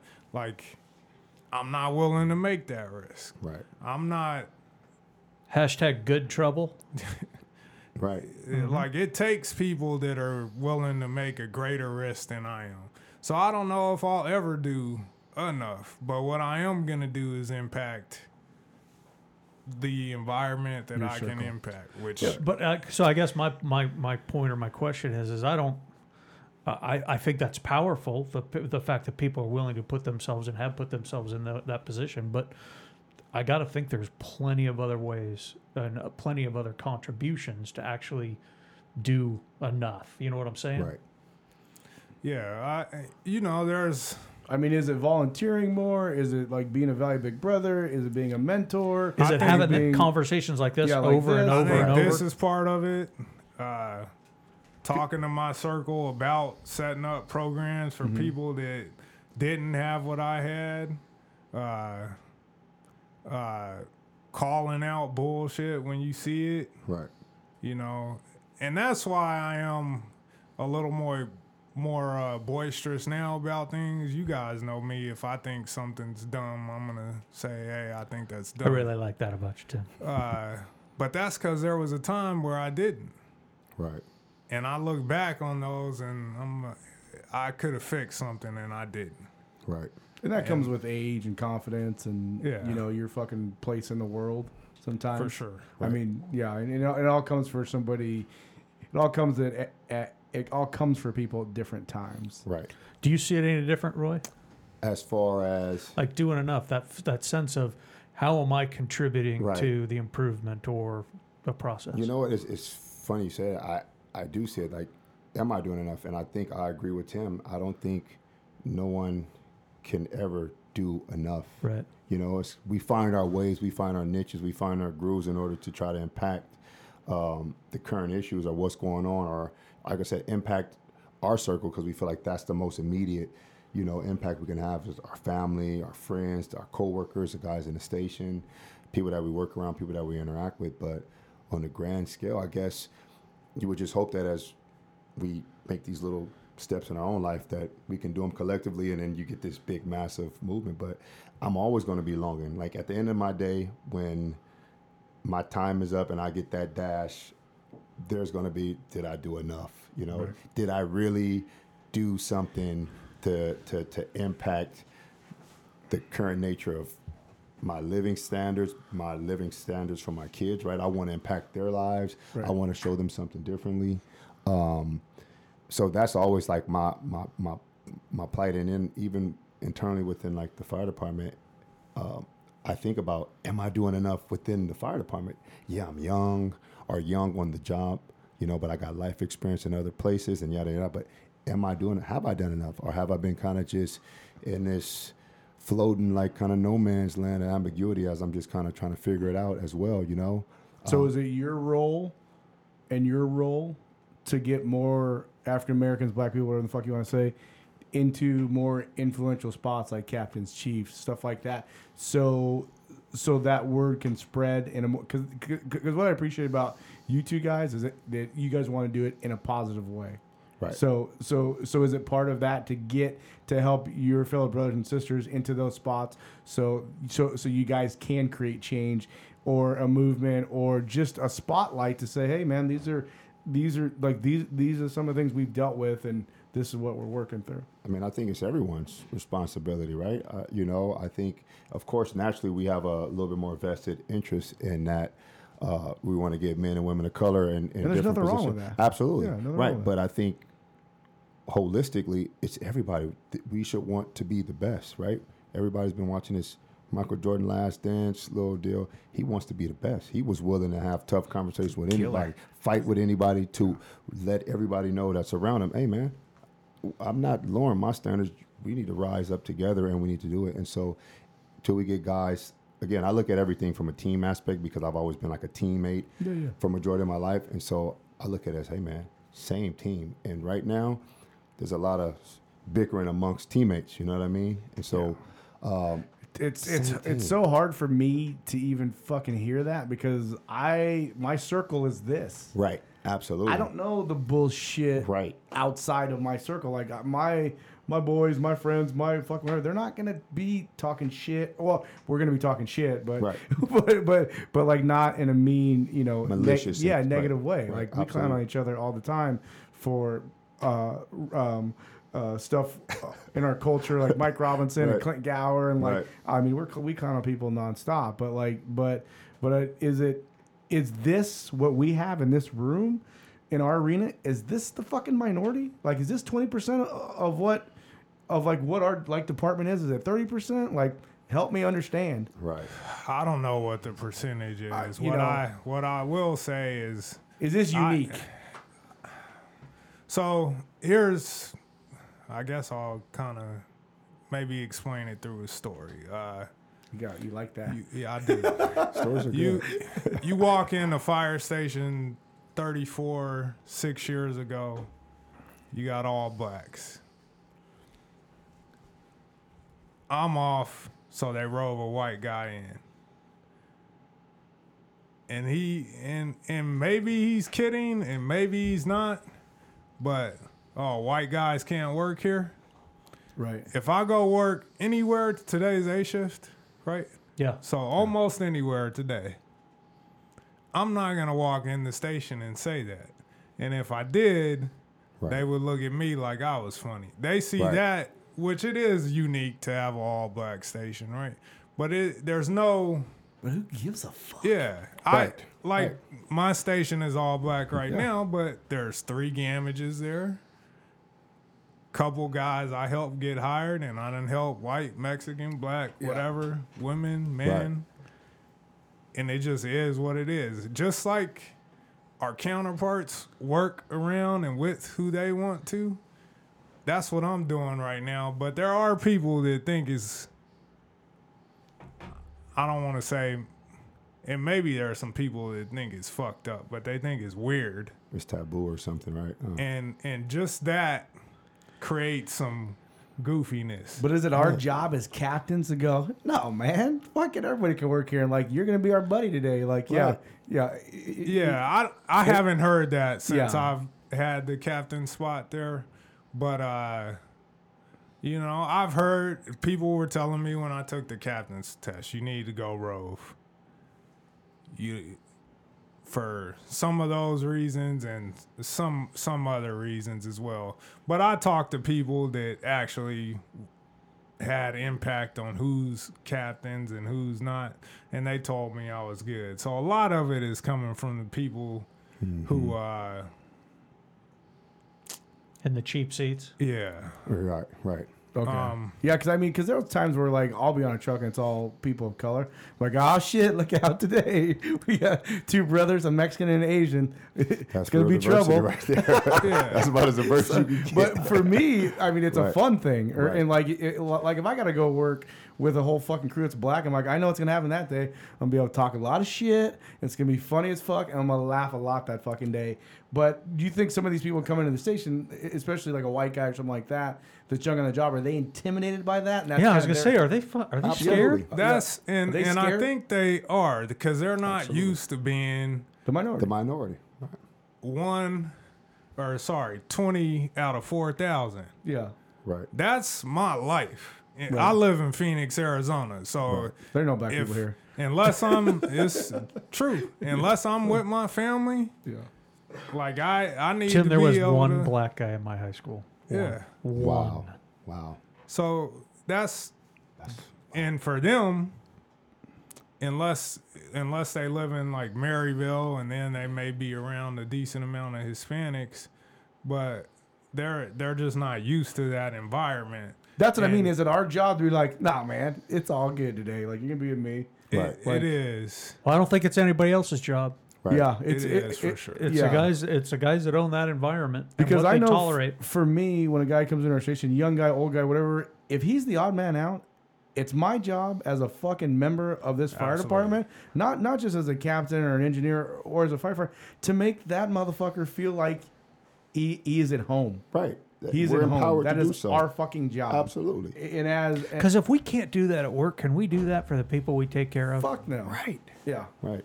Right. If we can't, I mean, honest to goodness, if we can't actually treat the people we work with with Right. that level of respect and that level of empathy and compassion, can we Right. do that for the community? I don't think we can. I think it's absolutely our job to make make whoever feel comfortable wherever the fuck they're at. Absolutely. That For is- sure. As- and I think maybe that's a good start. You know, to kind of I, I agree. I was going to say, and I kind of the idea kind of slipped me when we're talking about. So I wrote it down. Um, internally, as a department, what I would like to honestly see, and I don't think that this is far fetched, but I'm a movie guy, so you guys seen the movie The Warriors, right? oh yeah, That Come opening scene when those dudes are like, "Can you dig it?" You know, right? Yeah. When you got everybody of every different quote unquote little group, subgroup, factions, whatever Maybe. In our case, affinity groups, whatever, all together, right? And so I was at the union meeting. I think it's Tim when you were running, and I remember I was sitting next to um, uh, Eddie Berline, and I was sitting there and I was talking to him, and I said, like my vision, you know, and like I just just looking at the whole deal, and I said, Eddie, I said until we get to the point where our union board is a reflection of our department and the community in which we serve, I said we won't truly know how to navigate this space right now, right? I looked at the union guys and I was just like, there can be some movement here. We can have a woman on that board. We can have a man of color on that board. We can mix this up. We can make our union look like a representation of our department and it should be. and it should be Yeah, right should be, and then you truly get the, the the the viewpoints of every single walk of life and then it's a true union a true conglomerate of everybody pulling together in these ideas and i sat there and he said well you know what roy we need guys like you to step up and do it I and i with and that was one of the things that i said and i was like wow and so this was at the time when tim was presenting you know why she was running and i was just thinking to myself the day we get there, it's going to be a good day because that means we all going to be clicking on all cylinders. You know what I mean? Um, Yeah, what about that could be bad? right. There's there's there's all upside. Do I have to listen to Roy all the time? I would just be. In a, I'm just an AV guy, bro. I would just learn how to do this. I wouldn't want to be on a. I would just. Hi. I just help organize things I don't want to speak. I'm calling bullshit. But uh, that that's kind of like my vision, man. Can you dig it, right? Yeah. You know, we should be together, sitting together, bouncing ideas off of one another in the right direction.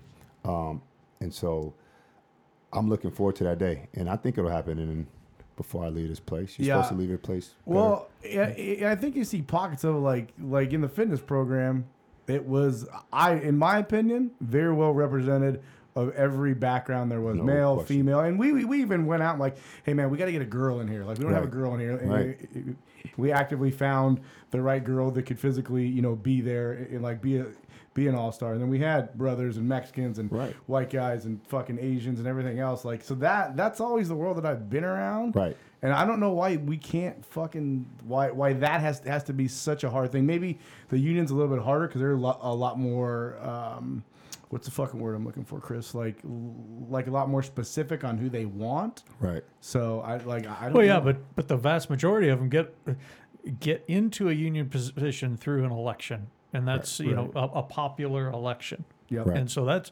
almost all of them start there, and I can't think of one who actually hasn't started there. But uh, I'm going to make the assumption that all of them have to. gotcha. Part of it is uh, the part that all put on us is, you know, for and I I've always went to union meetings because I'm because I like to know information. Like I don't I the shit that goes around the chow table, the rumor shit. I I don't prefer. So. I prefer I, I prefer all of it actually. Oh, you want that smoke? you know. and it, it ain't a lot of people that look like me that go to union meetings. Yeah. So if you don't go to meetings, the odds of you running are low. Mm-hmm. The odds of you winning are low.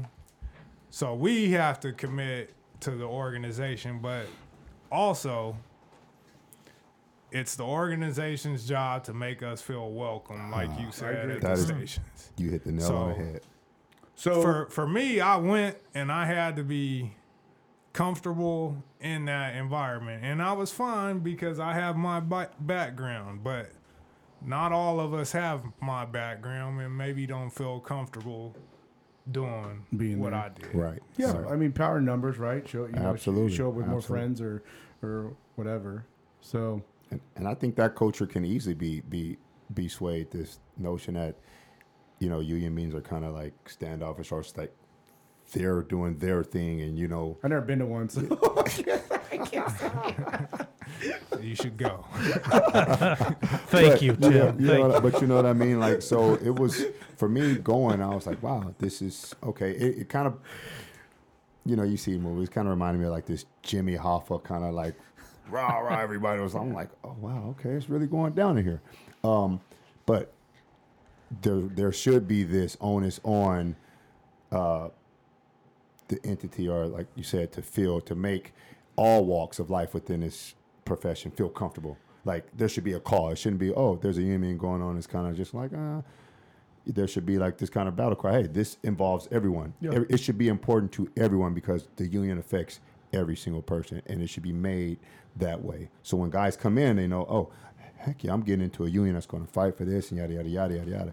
Juxtaposed to this notion, of, oh yeah, we have a union, and and Dot, we dot, dot. we make it part of our interview process, right? Right, right. Like usually every Oh, yeah. everybody that comes through acknowledges the union. And this is a black, white, Mexican, brown, yellow, green issue. You know, we don't have people that that that support the union. And- right, and for all the stories out there or whatever, everything that I've seen is on the up and up. Those Mm-hmm. guys commit a ton of time away from their families yes, for people who a lot of times sit around the Shit chow table talking shit about them amen, and Well, not calling them. absolutely, even the people that they help, yeah. they Right. get shit on. So, so you know, I this is that's a whole different conversation. The union, Right. but uh, if if we want to be involved, we got to show up. That part's on us. Uh, and then as a as a local as well as a department, we have to feel or we need to make sure all our members feel like they're a part of our brotherhood, right, absolutely. Yeah, and again, I think that starts the company officer level. Yeah, in there. It it starts in the academy at the station, and if you're not promoting uh, cohesiveness and, and and that fucking you know having a diverse crew with diverse backgrounds is a positive thing, then fuck you.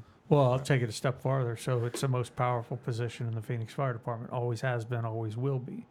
Who teaches our, BLS captain, right? who teaches our new recruits? Right. Company officers. Who manages our fire stations and the environment in which we all work? Company Company officers. And so uh, they are, um, uh, they're the linchpin. Uh, they're the linchpin to doing it right, and they're the linchpin linchpin to changing whatever needs to be changed. So, and it, it, there will be plenty of people that go along with them and work within within the movement that believe, you know, whatever it is we're trying to change. But those company officers will drive it. Chief officers aren't managing those fire stations, and chief or they- they are, but from a distance. They're geographically isolated. They're, uh, I'm not with my crews every day, all day, and but the company officers are, and uh, and so that's why.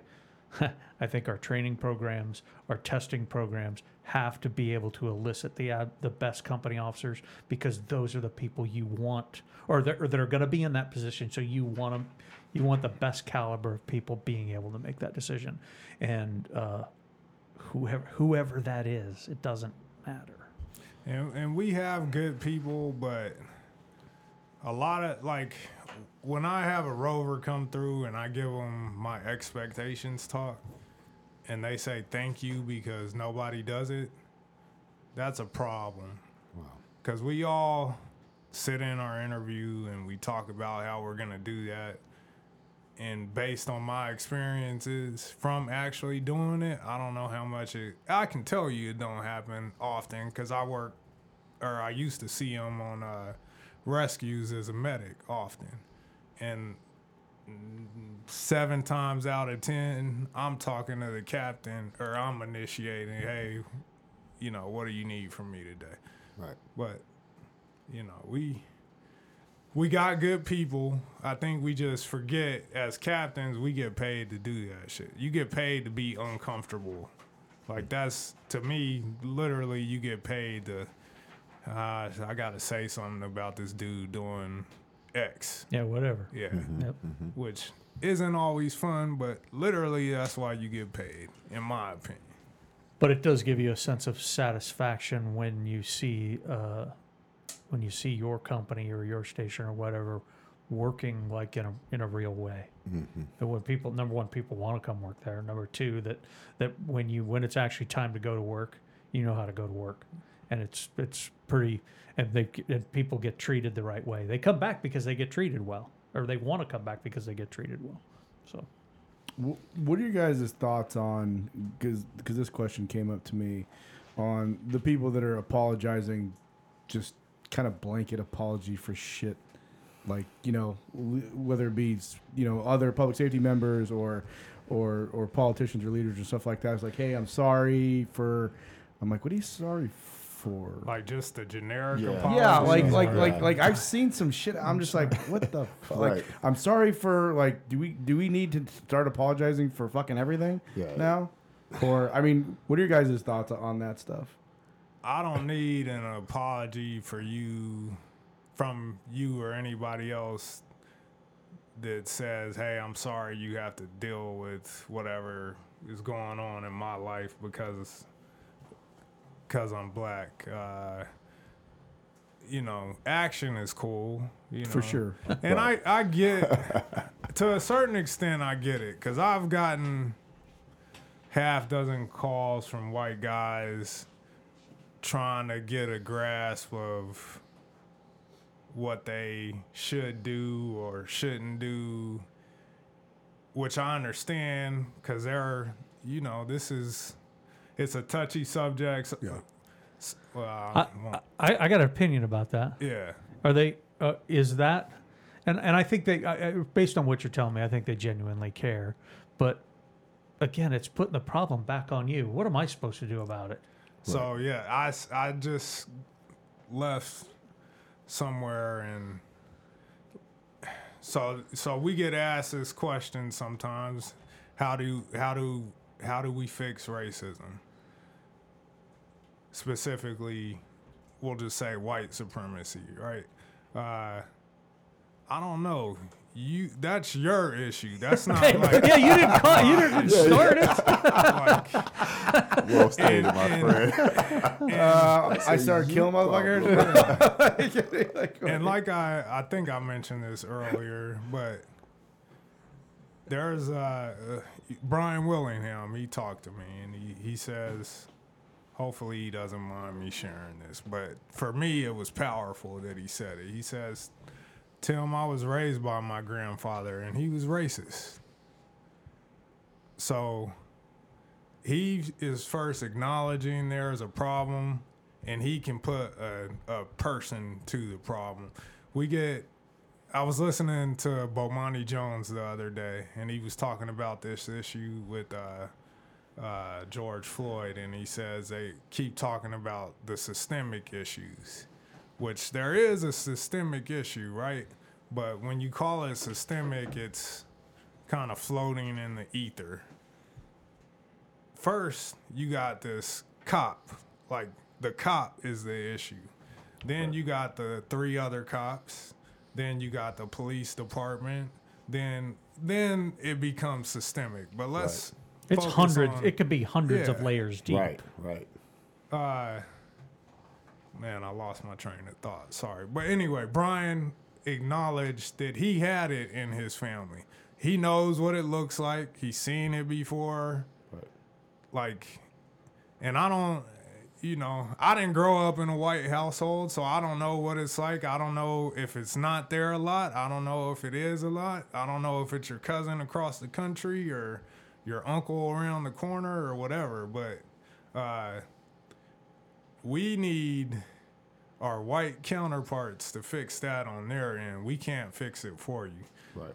I'm not gonna tell you there aren't some black people that hate white people. There are, uh, and and and we have to talk to those people to find common ground to get them to to let some shit go. Right. But we've been asking That ain't the minority though. communities Yeah, to but that's a- forgive for I mean, that's a. I mean, you're acknowledging the fact that that there's work to be done on both sides, which is a fucking big thing. It's not like hey, it's just it's not just a one sided fucking Right. thing. It's it's a problem we all need to kind of. Fu- I mean, whether whether it be more lopsided on one side or Yeah, or, I don't think it's equivalent by yeah, any no, I don't stretch like, of the like I don't think so either. But you know, but the fact that you know that you can acknowledge that yeah, we all have some shit we got to work on Right. together. It's it's kind of like so when people bring up black on black crime when we're talking about this police brutality. Right. shit. I hate that. Does that which- happen a lot? I yeah, it hate that. that's one of the common. just go to Chicago. It's The just girl a Candace Owens. Or it's whoever. just a distraction is Right. how I see it because people kill who they're around.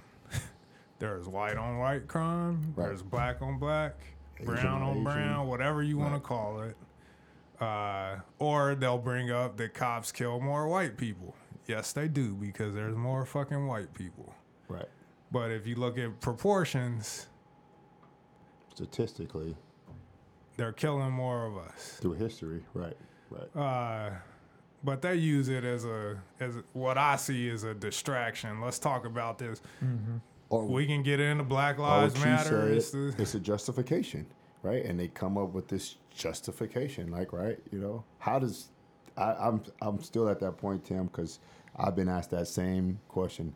Well, more brothers kill other brothers, and I'm just like, wait, why are we talking about that right now? We're talking about an issue between police brutality, where this gentleman was this or this. You know what I mean? So and that is a conversation that could be Well, it's a s- could occur, but it goes back to all that education shit I talked about earlier with my buddy. right, Like, why are those people killing each other? Well, it's almost a stupid question. Like, how do you feel about black on black crime? I fucking think it's awesome. It should Right. happen more often. Right. It's, it's a fucking stupid Right. question. Like, Absolutely. Yeah, I don't yeah, I don't fucking agree with it. Yeah, our, uh, like, I don't want our people killing each other. Fuck Right. no, I don't want that. Right. Yeah, I But feel- how does that impact? No, I know, How does it make it okay? At it's a all? I stupid just- question. Yeah, Right. fuck. It- it- it's just like I don't. It's a fishing question. It's like Tim said. I think it's a great distraction question to again change the narrative of what's in our face, which is this issue of racial inequality or this issue of this division, which has been there for a long Well, time. I mean, people are going to just disagree whether you're black or not. Like, like I saw uh, something on Facebook or something, or somebody sent me something where there was that that cop. It, it, it had to be somewhere down south, and and and a female black chick was like, "You're not going to kneel," and he's like, "I only kneel for one for one person, and that's Jesus." He's like.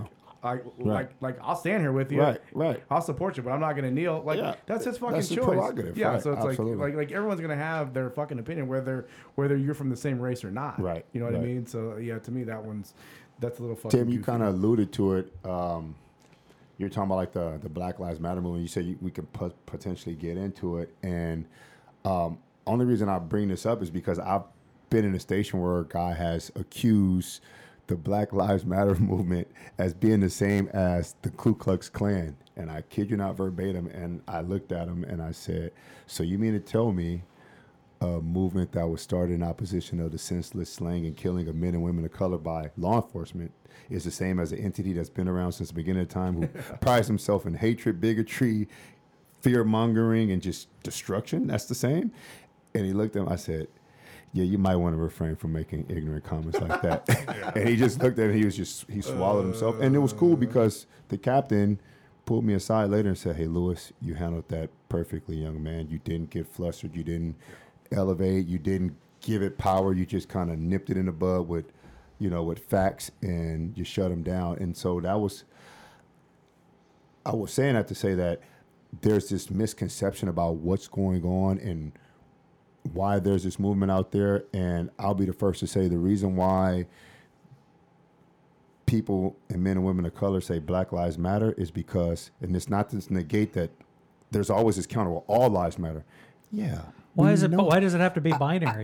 Right, right. It's like, well, all li- it's like the reason why there is this movement is because never in the history of America has truly a black life really mattered on a grand scale, right? From the time we concepted this place, the black life has never mattered, right? And so the notion that there's a it's a pun, it's a play on words. Black lives matter. We want people to recognize and know that hey, we're we're an entity. We- We're just as much a contributor to this nation as the next man. You know what I mean? Every man and woman of color. And it's not to just say, hey, only black, but statistically, Yeah. historically, the black life has never mattered. And again, we go back through from way back when, sixteen nineteen, you know, and even now there's there's there's there's there's rhetoric in our constitution that literally says it, right? Um, to this day, that has yet to be amended. So um, I hope people don't miss this idea that this is not saying that the black life is greater than anyone, but it's just saying, hey, where are all these? Whenever someone else, and I've always found this this this uh, this notion weird to me.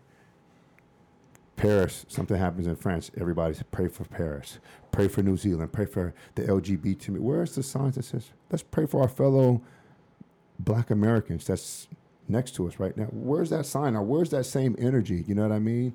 And it's not to say, hey, we're going to ever see that, but I long to see that. I long to see, hey, that same energy, that same rhetoric as we do when someone else, we're so quick to, you know, as a society, to jump on a bandwagon for someone else, but we leave our own brother hanging.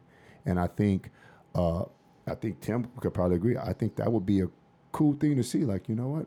Right on. I think we're we're kind of We're starting to see it now, Right. But it, the the anti-protest stuff to me has been funny, just based on like this country was founded because of taxation Protest? without representation. and and they went over there. They talked to the fucking king and said, "Hey, we don't like getting taxed and not having an opinion." right. He said, "We're still gonna tax you." Then they loot and riot and throw fucking tea in a harbor, which was going to serve their community, right? Right. Right. And then Crispus Attucks get shot. And then they start a whole war over money. Now there was some rioting, there was some looting, and I don't want to justify that shit. But it was over lives, not fucking money. Right. So and and and if you look at the whole, it's not maybe for some people they're looking at this one issue, but we as or a lot of us in the black community look at it as a historical issue. Like it isn't Right. just this one thing. That's why it is as well as when you throw your own life experience into it. That's where the pain, hurt, and all that shit comes from. So like that actually brings up like the writing thing was a question that the like that came up and like the mayor of Atlanta like she like she got up there and said this is not how we fucking do it. Right. I have some friends that grew up in the projects in New York, black couple, you know, they grew up poor as fuck. Now they're PhDs, smart people, educated, successful, very successful people, stuff like that. Their opinion is this is not how we fucking do it. Like like like what's your guys' opinion on it? I, I think I think there's this uh, part of me is like you want to do it the peaceful way, right? You know, like you want to do it the way that the Constitution says, or you want to be cordial and you want to have reverence to your fellow man. And then part of me, the other side is like, man, burn it all down, start all over, tear it down. Start. This was built on a bunch of lies and a bunch of fraudulent things. You know what I mean? Like, and never would I condone rioting, but again, I always think about the notion that in order to get the attention needed, sometimes you got to create a little chaos. And I and I laugh because I was watching The Dark Knight, and I- and it was the Heath Ledger part, the scene. He's like, it's not about the money; it's about sending a message. You know what I mean? And so when I hear uh, this double standard of, oh my gosh, they're rioting, they're looting, they're yada yada yada, and they're tearing down their own community. And I think to myself, well, when we did it peacefully, there was nothing that was had. Or even when our white counterparts would do the same thing. Oh, they're just being college kids. There's always a justification. Going back to Chief, there's the same notion of justification. Everyone else can do it, but yet when men and women of color, and particularly Africans and Americans, do it, there's an issue. There's an issue when we peacefully protest. There's an issue when we silently protest. There's an issue when Rosa Parks sits on the back of the bus and says, "No, I'm not moving." You know, there's this issue. Is that as every- powerful?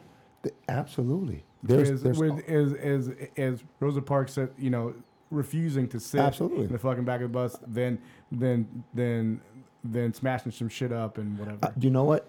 For each time frame and for each specific uh, uh, situation, there is the right way to do it, and I think we try to find the right way to do it. You know, Rosa Parks, she took a stand. The boycotts, right? 37 days, some 300 some days. She like- wasn't looking for the right She- spot, though, right? It was not. No, it's happening right now It's because it's happening I'm, right I'm now. fed up. I'm not going Yep. back there. I'm sitting right here, right now, right? And so, um, again, I, I'm at this. I'm torn because again, part of me wants to do it the right way, but then part of me knows that doing it the right way, people have been assassinated trying to do it the right way. Right. Brother Martin Luther King preached doing it the right way. They took him out, and they admitted it. Yeah, we assassinated. Malcolm X took a little bit more militant approach they said this man is like a black messiah. You know, he could ratify and electrify, and that was deemed a threat just based off of you know the idea that he could get people together to say, you know what, there's injustices, and we need to to put a voice to it. They took him out. You know what I mean? So part of you wants to say, let's do it the right way, but then another part is, hey man, we need to get this ball rolling, and maybe getting the ball rolling alongside of our.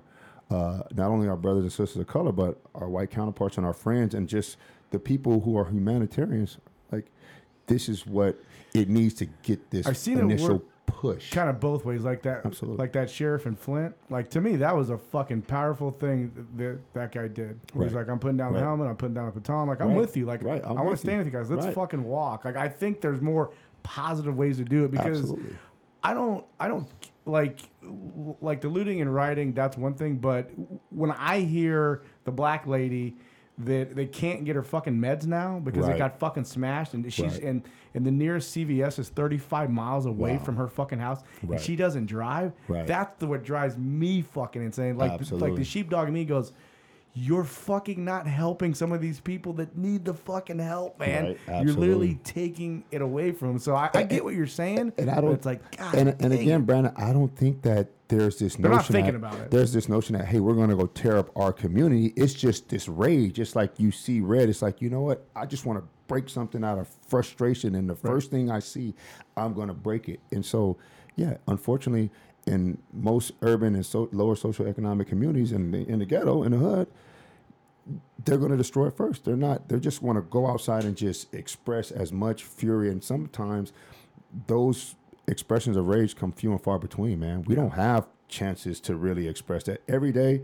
When you know you're a man, woman of color in society, you suppress a lot. You deal with a lot. You bite the bullet a lot every day of your life. You're swallowing that pill that you know what I'm presumed guilty until or this presumption of guilt until proven innocent, right? I don't get we don't get the benefit of the doubt. Tim doesn't get the benefit of the doubt. I don't get the benefit of the doubt. And it's unfortunate, but those are the rules of engagement that we've grown up in and we've come to understand. And we don't even question it.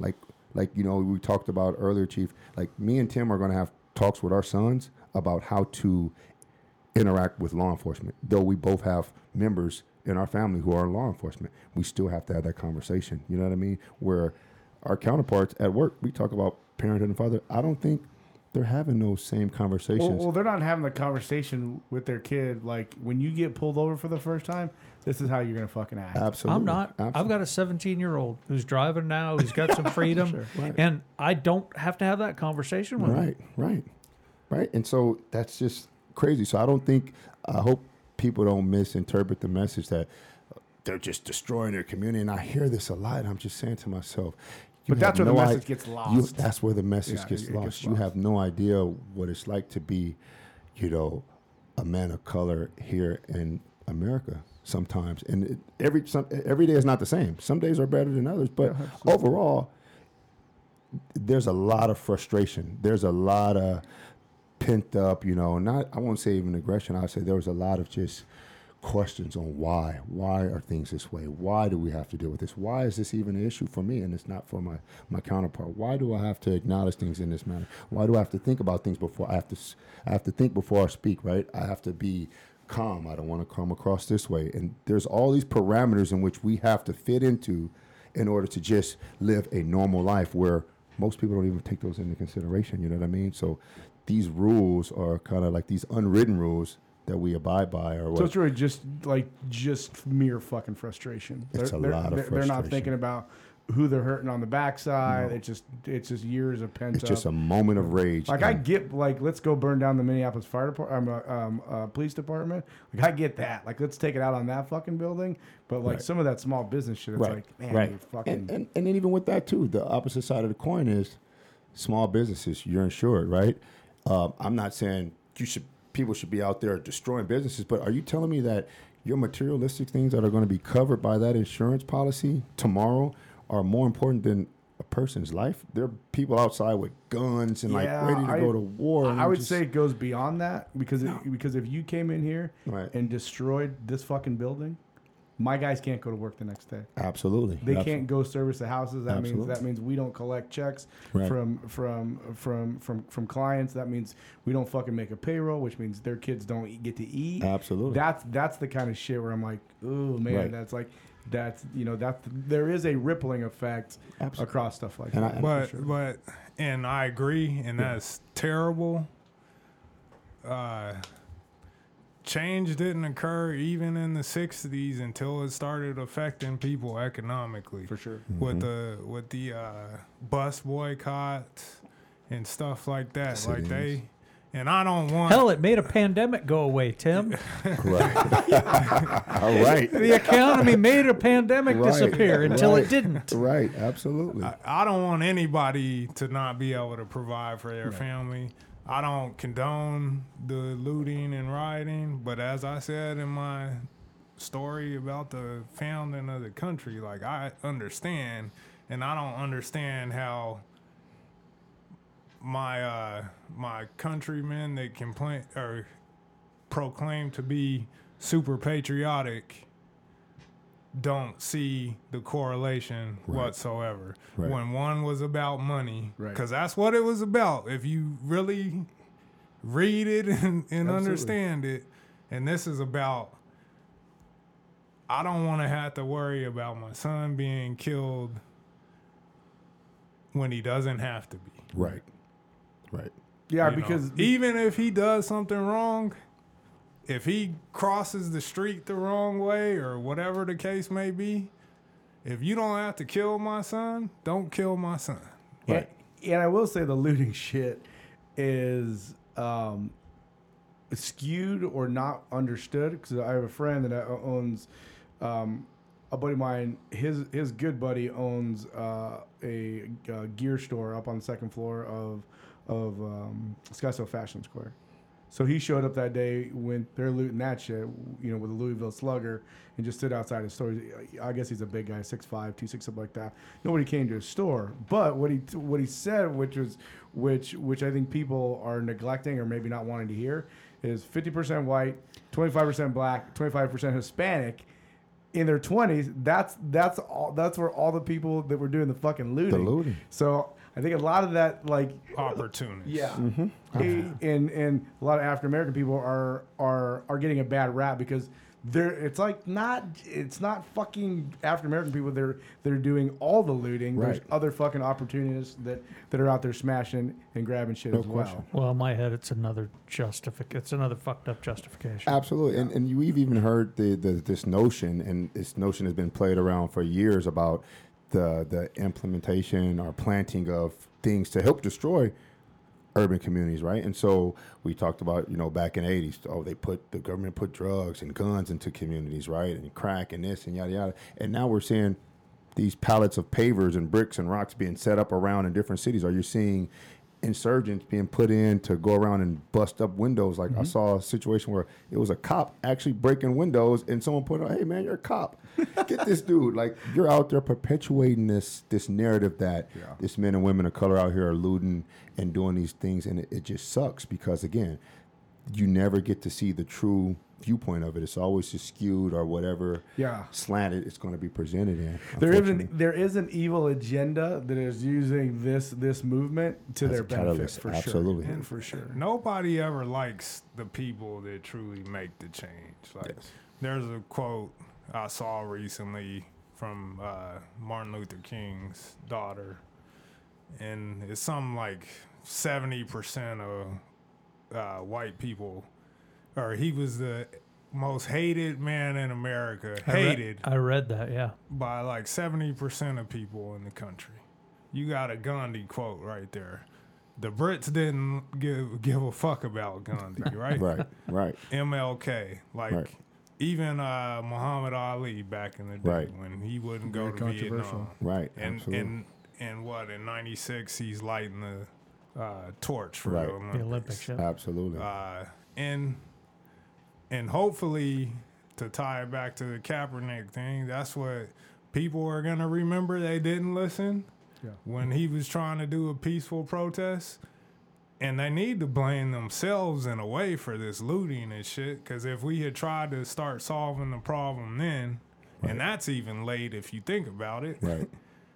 Well, I think anything past the 1900s is fucking late. or maybe before Yeah. that. Yeah. it's fucking real late. Right. then, right. then we don't have looting. then Right. we don't have rioting. Right. That's not Mexican time. That's not black time. That's like some other kind of like alien time. Right, It's, it's way fucking old. Right. So, um, I know. So you guys are dads, and uh, Tim, your kids are younger, Yeah. and uh, Roy, I think you've got an older son, right? I got a yeah, I got a 13 year 13-year-old, old. I got some older girls and I got two babies.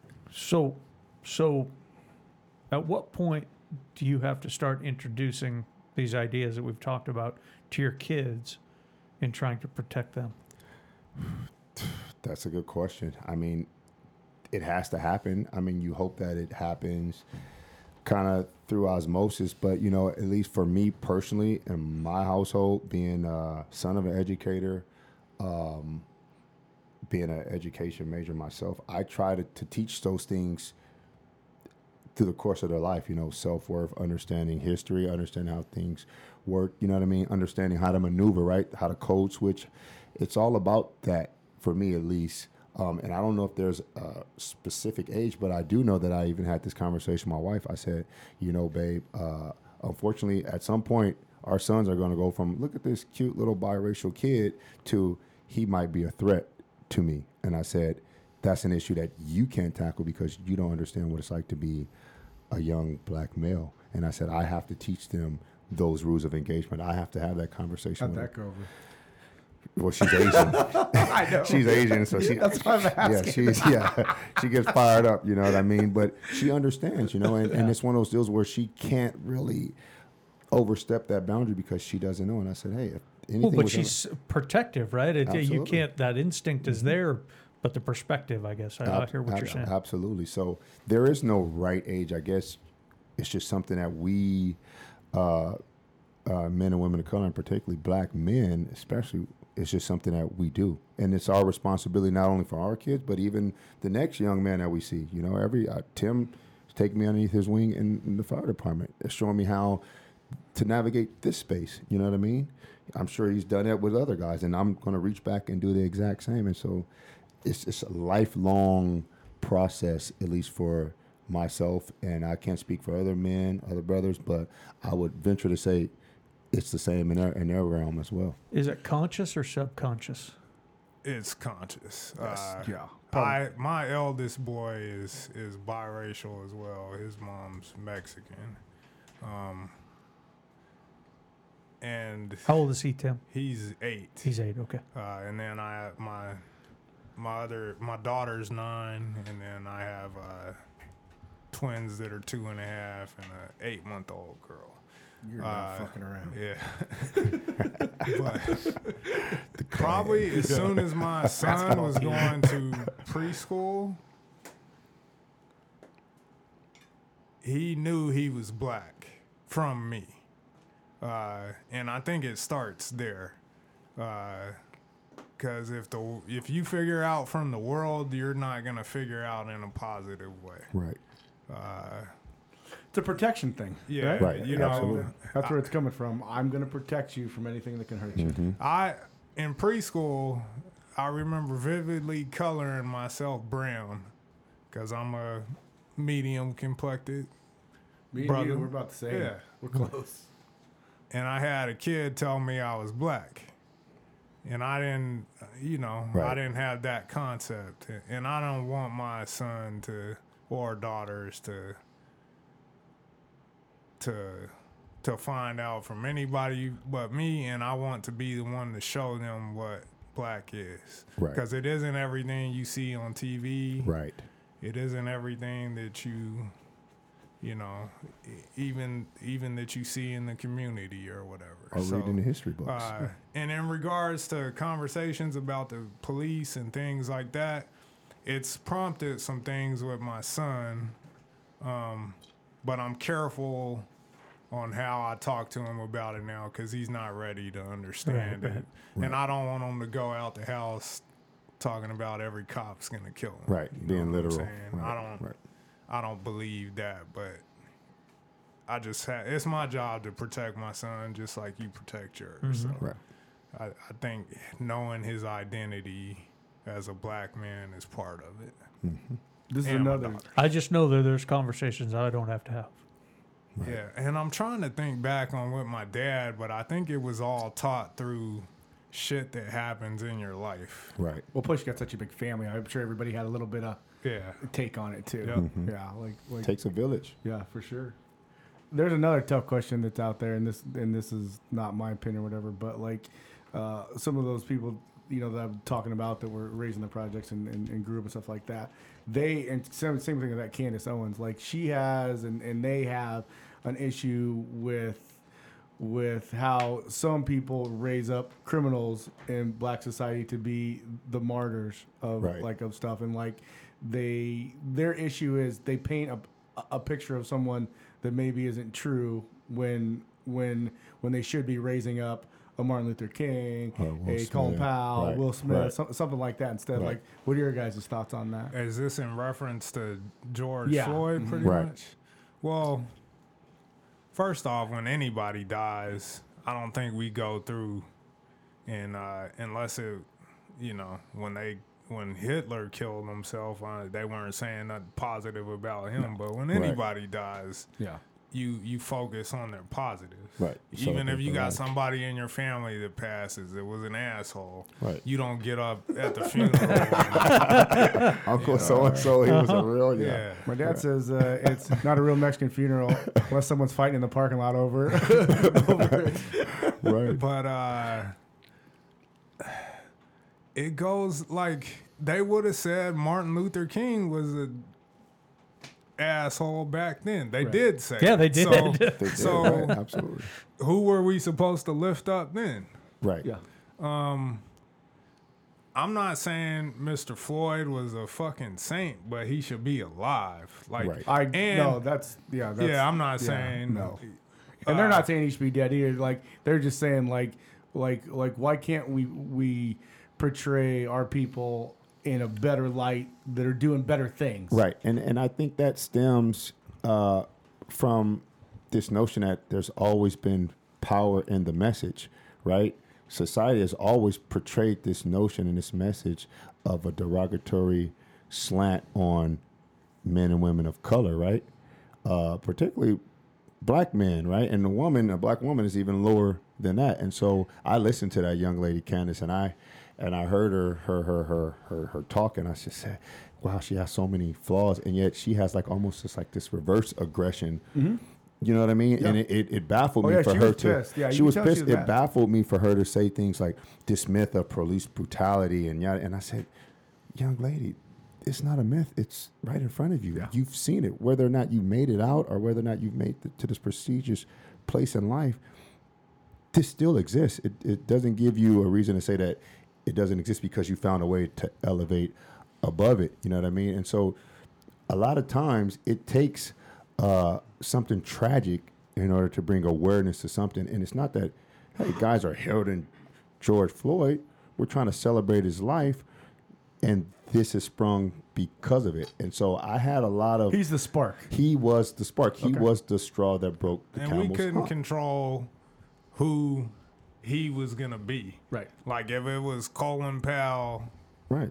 yeah, sure. eh, I mean, we- more than likely, they're not in North even- Scottsdale doing that to a black guy, Right, right? right, so absolutely. like- And- like, I- I get it. and and even more so uh, going back to the power and the message you don't see many positive images of black men like you said look at martin luther king a great example a preacher Well, you two are. willing to go above and beyond and yet at one point in society he was deemed the villain, Right. Right? Well, So- to like a rational person. to absolutely yeah, right. to a rational person, he's probably not the villain. Absolutely, but still, in society, it has been because of, you know, his sin. He has been deemed not good. You know what I mean? So it doesn't matter who or where it happened. It just so happens that Mr. Floyd lost his life, and it caused it was a catalyst to the spark of what we're seeing now. And so, I find it kind of hurtful that that young lady would get on there and say, "Well, we don't, we don't uphold or herald these." Professional neuroscience, you know, or these surgeons or these astronauts and men and women of color who are doing prestigious things. And it's like, well, why don't those guys in that in that realm? Why, why aren't we showing that more? Instead, we get this, and now this is our only example. This is what we have, you know. I mean, as I think about it, I mean, she's she's a little bit um, disenchanted, or just she's living out like like I think out here because Yes. I mean, it's just a, it's there is a month Right. that is Black History Month that Right. those people are celebrated, right? Right. Though you know the like the Colin Powells, the the the the whoever like that that is there. So so her argument is is a little bit It's skewed. Yeah, Absolutely. yeah. And, and I we that too. we do uphold those people Right. in Yeah. our community. They they uphold us when we show up on a fire truck and it's little black kids that Mm-hmm. Right. didn't think there were black firefighters because that gets said that gets said in real life today. Yep. Uh, Well, that's why I asked that question because I want you guys to be able to answer that question. Like, no bullshit. Yeah, we, th- this is he's the spark, but we celebrate fucking everybody, not Yeah. just. Well, so them. I don't know this. I don't. I don't. I've never actually heard this woman. I actually saw her picture, but I didn't even listen to her stuff. Um, can can can can somebody make it to that point in life um, as a black person and not have experienced? Could could you be totally blind to it? You, Yes, Yes, actually, you I will can. say because my wife is uh, half black and half white. She grew up in Reno, and uh, with her with her mom, so she she didn't know the black side of her family very well at all growing up, and it wasn't until her mid to early twenties till she started seeing things or you know, one day I'm pushing my son in a stroller down the street, getting off a shift. I'm going to my parents who were right around the corner. I still got my uniform shirt on. A cop down the way is like, quit fucking moving, stop. And I look, I'm pushing a stroller, mind you. wow. I'm, he's not talking. Do talking. you even to know they're talking to you? I, Oh, f- I didn't think he was. okay. Yeah. So I keep going about, and it's like nine in the morning or whatever. And he rolls up on me, starts cussing me out, uh, going off and shit. I'm like, who the fuck are you talking to? but I had that. I felt like I could say that because I had a Phoenix Fire Department shirt. on. right. Had Right. I not, Interesting. Been a Or- difference. It's a little bit of a shield, right? Yeah. Right. Yeah, yeah, Had I sure. not- no, I get that. I would have, you know, had a different conversation with them. Uh, so she hears a story like that when we, when we're first dating, and she has some experience in it from her early working, uh, her early parts of her career, and then she she experiences them. But I don't know how old Candace Owens is. But when my wife was about twenty five, is when she she really felt the weight of some of the stuff that we deal with. And a lot of people don't you know, they may deal with things and they don't see it as as being that way and it could be that way. Maybe uh, stuff that's happened to me I I uh misperceive, but I would doubt it. You know, because I you know, you I done been around all white kids doing some shit and I'm the only one getting fucked with. right. And I was probably the best kid there to be honest with you. Just ask you. Just Right. ask you. I'll tell you. Yeah. Right. right. but uh it's possible, but I don't know. I don't know.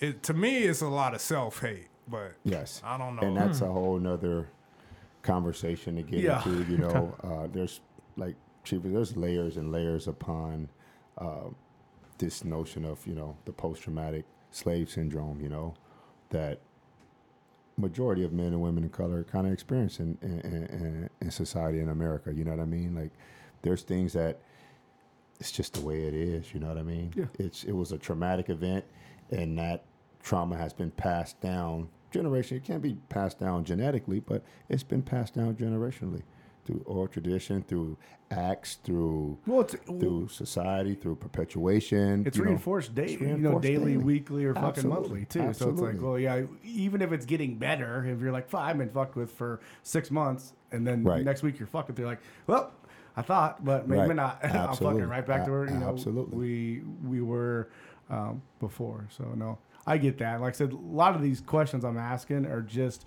so you guys can shed light on the real perspective because I can't answer the fucking Absolutely, question. Like, and I you know, appreciate that. Yeah, and and so we always talk about the black community, but we're all individuals too. So Right. that's why Candace Owens is who he, she is.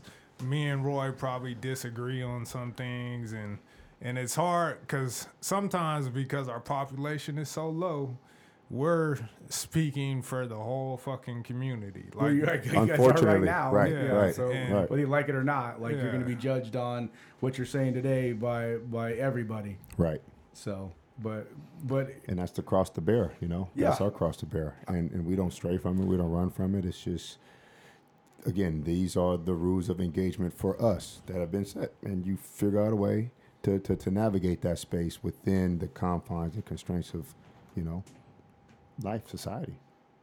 what else you guys got?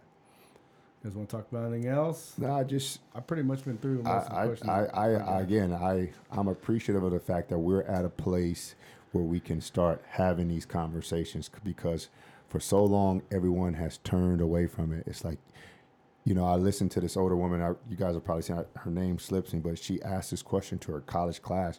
She says, "How many of you, uh, non-persons of color in this class, would be willing to change or trade places with a person of color in society?" And no one raised their hand. She said, "Let me re- rephrase this question: If you, as a white or a Do I get to non-person of color, Like, can I take four three speed? Right, right, right. stuff? She said, "Would you trade places with someone, in particular, men and women of African descent in America?" And no one raised their hand. She said, which leads me to further believe that we recognize that there's a problem, and that we're more than willing to accept it for someone else and not for ourselves. And she said, ultimately, therein lies the problem. You know, we're willing to be silent. We're willing to not use a platform, no matter what it is, to speak up for those who need to speak up. And so I think we're seeing like kind of a battle cry of everybody kind of speaking up for, you know, hey, that's wrong. No, Roy's my buddy. Tim's my buddy, or yada yada yada. You know, we don't have to like you told me the other day. I just have friends. I don't say, oh, I have white friends, I have Mexican friends, I have yet, you know, Asian friends. I just have friends That's it. these are my friends. These are my people. These are the guys that I that I that I click with. That that things just roll smooth with. And so I'm happy that we're at this point in society. And I think that hopefully it's going to continue to push, continue to push, continue to push, and uh, we can see some some real progress. So I mean, w- w- what I hear a lot from this conversation just today is we we all need to ha- to do a better job of understanding where we're coming from, right? Absolutely. This notion uh, of the idea to me, when I hear the word tolerance, it, it's always rubbed me the wrong way because being tolerant means you're tolerating something, something that you really don't want to do, but ah, I'm going to tolerate it. Instead of this idea of acceptance. Acceptance comes from a place of love, from heart. Like I accept you, Chief. I accept you, Tim. I accept you, Tim. I accept you, Brandon. Like whatever you bring to the table, your experiences, everything. It's a place of love. And it's a place of endearing and a place of empathy, like Tim talked about, right? Opposed to this notion of tolerance. I don't like to use that word tolerance. So when we get to the point where we're truly accepting one another for what we bring to the table, no matter what that table looks like, no matter what that journey looks like, then that's when you'll really start to see a shift in everyone. You know, we're, we're becoming So, accepted. Uh, so it's our job to promote that, Absolutely, especially 100%. as everyone. as as people that represent the public safety sector. Absolutely. we have a higher calling to promote that to speak up when something's wrong because most of us do or like like like like most people in my circle would say this no bullshit we ain't doing that or Right. you know that's you know that's that's that's the wrong thing to do or say or act in that specific situation. So maybe we all need to be not overly, but hey, if something's wrong, Right. fucking say something. And there's never a wrong time to do the right thing. We are all empowered to do that. Even if you're not on the job, it's never a wrong time to do the right thing. And so, and I know that seems kind of like this perfect world, but it's the truth. You know, we're all individuals, like Tim said. We all have decisions, but there's never a wrong time to do the right thing, to speak up. You know. Yeah, the the cool part about what's going on now is uh, people are willing to communicate about this shit, or to to hear differing opinions about this shit. So you say that, Tim, and you, you mentioned that conversation you had, I think you said on Monday. Yeah. Was it productive? Yes, I think we. Uh, I think I learned a lot, and I think the people that that I was talking to Right. learned a lot. Uh, and it's more from the listening than it is talking. So uh, it's it's cool. You're you're doing this thing with us today. Hopefully, some people listen to it and get something out There's of it. five or six people that actually listen to this. my Tim. mom, my mom's gonna listen to it. My dad, my sister. Yeah, I think. Yeah, Chris is gonna download it too. Nice. From, uh, 40 40 people actually, like I said, Chris and I had this conversation like like a couple weeks ago, and maybe we were being Like right after. yeah, right. And, and we're not naive, and, and you know us, we ain't fucking scared to, Right, to- right. to have a conversation. But we felt like we're like, well, what the fuck are we going to bring to the table, you know, to talk about this stuff? And and it wasn't for if it wasn't for other black members of of of our group saying, hey man, yeah, like like reaching out to me and saying like, what are you guys Yeah, gonna do, dude? I'm you gotta say waiting. Yeah, I'm waiting for you guys to have this fucking podcast. I'm like, all right, fuck it, then let's Right, have it. But right. I didn't like like Chris and I said like we didn't want to jump on the bandwagon. I guess that was Right. like that was our whole deal. Like cause it felt like and it feels like to me a lot of people are jumping on the bandwagon to self promote or shit like that. They're and using it as a marketing opportunity. yeah, like the chick is like, let me borrow your drill so I can you know show it. You know that right. shit. Yeah. You know what I, I mean? saw that. Yeah. That fraud. Yeah. That's. and and if, and and if it's one thing that Chris and I always want to be is have integrity in here and be authentic and not fucking do something because everybody else is doing it. Right. But and, and you can feel that. You can feel the authenticity. You can feel the genuineness. You can feel the empathy. You can feel uh, the idea of wanting to learn and grow from these conversations to really get a, a snapshot and a bird's eye view of what it may be like. You know what I mean? And that's all it takes. Just being open. You know, we call ourselves continual learners, right? Continue learners. This we, we pride ourselves in constantly learning. And so what better medium than the events that's going on in today's society, right? To learn and to grow and to constantly keep pushing forward. So, cool deal, man. Well, I can tell you this: if something else strikes you after you leave here, give us a call. We can talk more. And and now I mean we're getting close to three hours on this thing. We're we're, we're gonna wrap it up, but I'm gonna let you guys say whatever the fuck you want to. Like like what is your message you want to put out to to you know to your fellow brothers and sisters within the public safety realm? Um, you know African American people, anybody like like what message do you want to send to these people today on how we get better moving forward? I know that that's That's, not a tough question. It's a it's a very very tough question. Um, I don't think there's a, a, a a right answer or a right message, but I think bouncing back to what we talked about, what Tim talked about, being empathetic, um, being open.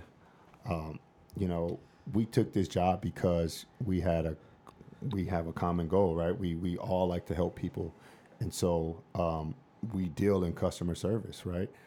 And sometimes we overlook our own internal customer service, right, amongst our brothers and sisters.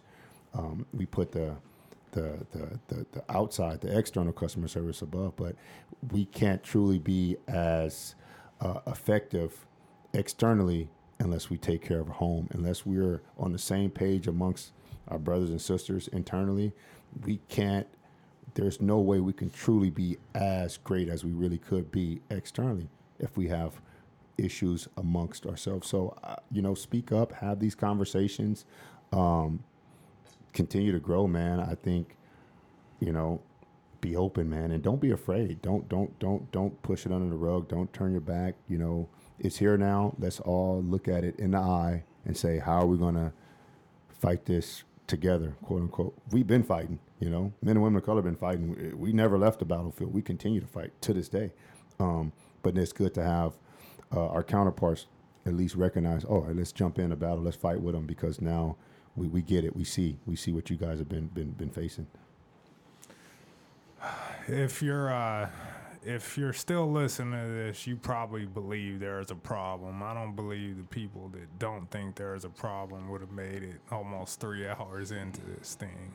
Amen. But but the the key for me, what I've been saying since since I chose to start speaking up about this stuff is we just got to have some empathy for the other people we're in the station with and the customers we run on. You know, that little comment that you think is the that's nothing. Yeah. Sometimes it is something. And it's because you don't empathize with the person that you're talking about. Uh, I I love the Phoenix Fire Department. It's it's Is that where we work? uh, my bad. no, you could say that. It's, it's we haven't uh, said it up to this point, but I, I'm glad you said it. it's it's provided for for myself uh, when I was a kid, and it helps me provide for my children. Uh, my experiences here have been way more positive than they've been negative, and I said I would help make this place better and make the difference as this podcast tries to do, and that's what I'm going to continue to do. And anybody that that wants to have conversations about these things or has any questions or whatever, you can contact me and uh, we can talk. So thanks. What about your? Because because without a Chris Stewart, without a Brandon Meon, without a Roy Lewis, without Tim Gamage, it doesn't get better. Like like a group like this, this this is the group that that can affect change as well. Because because I don't think it's your responsibility, Roy, or your responsibility, Tim, solely to try and make things better. I think we. Um, um, as a whole have to do our part. So speaking from a six foot five ginger no soul type of perspective, what do you think your role is? Uh, so my role is serious. to um, have higher expectations. My role is to have higher expectations of people who look like me, people that are in my uh, at my level of the uh, of our organization, um, and then the people that uh, that it's my job to teach, it's my job to mentor, it's my job to do that. I'm supposed to have higher expectations, or I feel like I they I have to have higher expectations of them. I got to have that of myself as well. Yeah. But um, so to the point of what's right is right, and and so when it's time to speak up, I did get a little sad recently to find out. Uh, I know there was a the meeting of the United Black Firefighters, and there was there were Uh, the way it was described to me, there were younger members that weren't sure where to go or how to deal with things inside of our fire department. Kind of made me sad a little bit because there is there's a there is a process. There's a real pro there's a there's a formal process and then there's informal ways of handling and and both have their places, right? Hmm. But if there's something real happening that you got to be able to tell your boss and your boss has to be able to react to it appropriately with the right with the right level of response uh, and and handling it in in the ways we handle just any other problem you know with it with, with the right amount and so um, they got to know that they can say something and, and if they if they're actually concerned they can't say something that really really it bums me out and it defines a, a gap or a failure that has to be fixed so that's kind of uh, that's where I'm head at. It's it's about expectations for me. And my challenge would be um, to our fellow members, to society, like listen, be open, put your arm around somebody before you shove them away. Be willing to have the tough conversation. Remember, um, we're all human beings, um, and that's that's kind of a, a thing that keeps coming back to me. Is like, be a fucking human being. Like treat somebody like a fucking human being.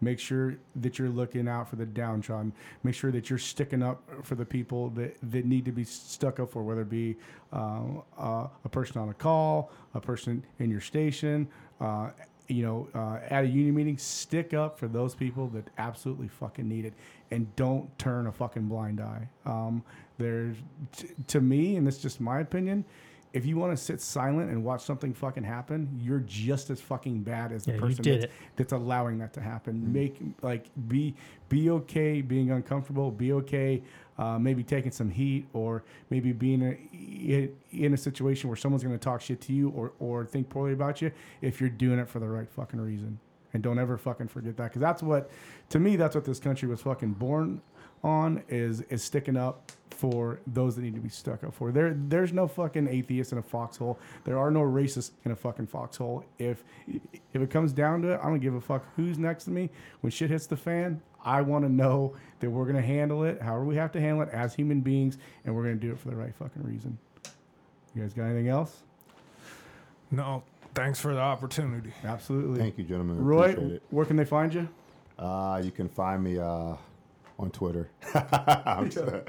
Uh, no, seriously, uh, I'm a rover. You know, um, you can always contact me. I like I like the organization because I feel like you know, for me, this is it's one big family, one big reunion every time. So I'm open. Anybody can contact me if you need my information. You can find me. Don't I'm call ready. your regular station because you aren't going to be there. Yeah, you're right. Don't. you might catch me getting beat up at some busy place, some busy house, but uh, I'm always open, man. And that my that that invitation extends beyond work. That's every day, man. This is this is just who I am. So At Roy Reach Lou thirty four. at Roy Lou 34 on all social platforms, Twitter, IG, uh, Facebook, all that good stuff. Tim, where can I find you? Uh, I, wouldn't don't put your know phone my number there. screen name, but you can email me at timmyg312 at hotmail.com. Chris, you're red. Oh, he's fucked. So I'm gonna. I'll go. I'll just. I'll say it right here. I was early in my career. I was actually labeled. Kenny Silas gave me the label. He goes, "Stu, you ain't white. You're red." I'm like, okay, I'll, I'll own that, Kenny. That sounds good. I don't. Yeah, I know what that means. But I hope you mean. I hope that you mean that in a good way. So you're at Red Peace Red CP Stu on, on Instagram. on Instagram. Uh, you, you can find me at Make a Difference Podcast. My fucking Insta, my, my personal Instagram is at Brandon Meon. Reach out to us there. The podcast can be listened to on any social, um, any podcast medium, Spotify, Google, uh, Pocket Cast, Apple, uh, iTunes, everywhere. Lipson. Libsyn as well. Um, if you guys have feedback on this specific uh, podcast, give it to us, man. We want to hear it. Like we we we are okay having the uncomfortable conversation. And if you want clarification on any of our views or anything that we've said today, don't be afraid to reach out to us. I know we didn't get all the questions answered, but I got through most of them that are in front of me that you guys put out to me. So I, I appreciate you guys spurring this this conversation, put in uh, putting these questions down. And Roy, Tim, it's a courageous thing to get on here and be able to speak freely and openly about your stance and where you guys are at. So I appreciate you guys coming on here and doing that. It's an important thing. It's an important conversation. I'm hoping this spurs more conversation for you guys so people can have a better understanding of where you're coming from and what we all want to be better. So, Thanks for trusting us to do it. yeah. Thank yeah, you. for sure. And like Brandon said, don't just talk shit. Reach out if you need clarification or whatever. Yep. We can we can have disagreements on certain things, and I'm willing to talk about it. So I'm looking forward to kind of revisiting this uh, kind of topic, this kind of conversation in the next upcoming second half of the year. You know, it's like halftime. Yeah. It's June, you know, so I'm looking forward to. Well, so here, here's the deal. Let's let's either six months or a year from now, let's come back and see where we're at. Right. New studio. cool. Yeah. Will it have AC? Oh, yeah. Yeah. for Okay, sure. good. There we go. All right, everybody. Thanks for listening. We'll talk to you soon. See ya.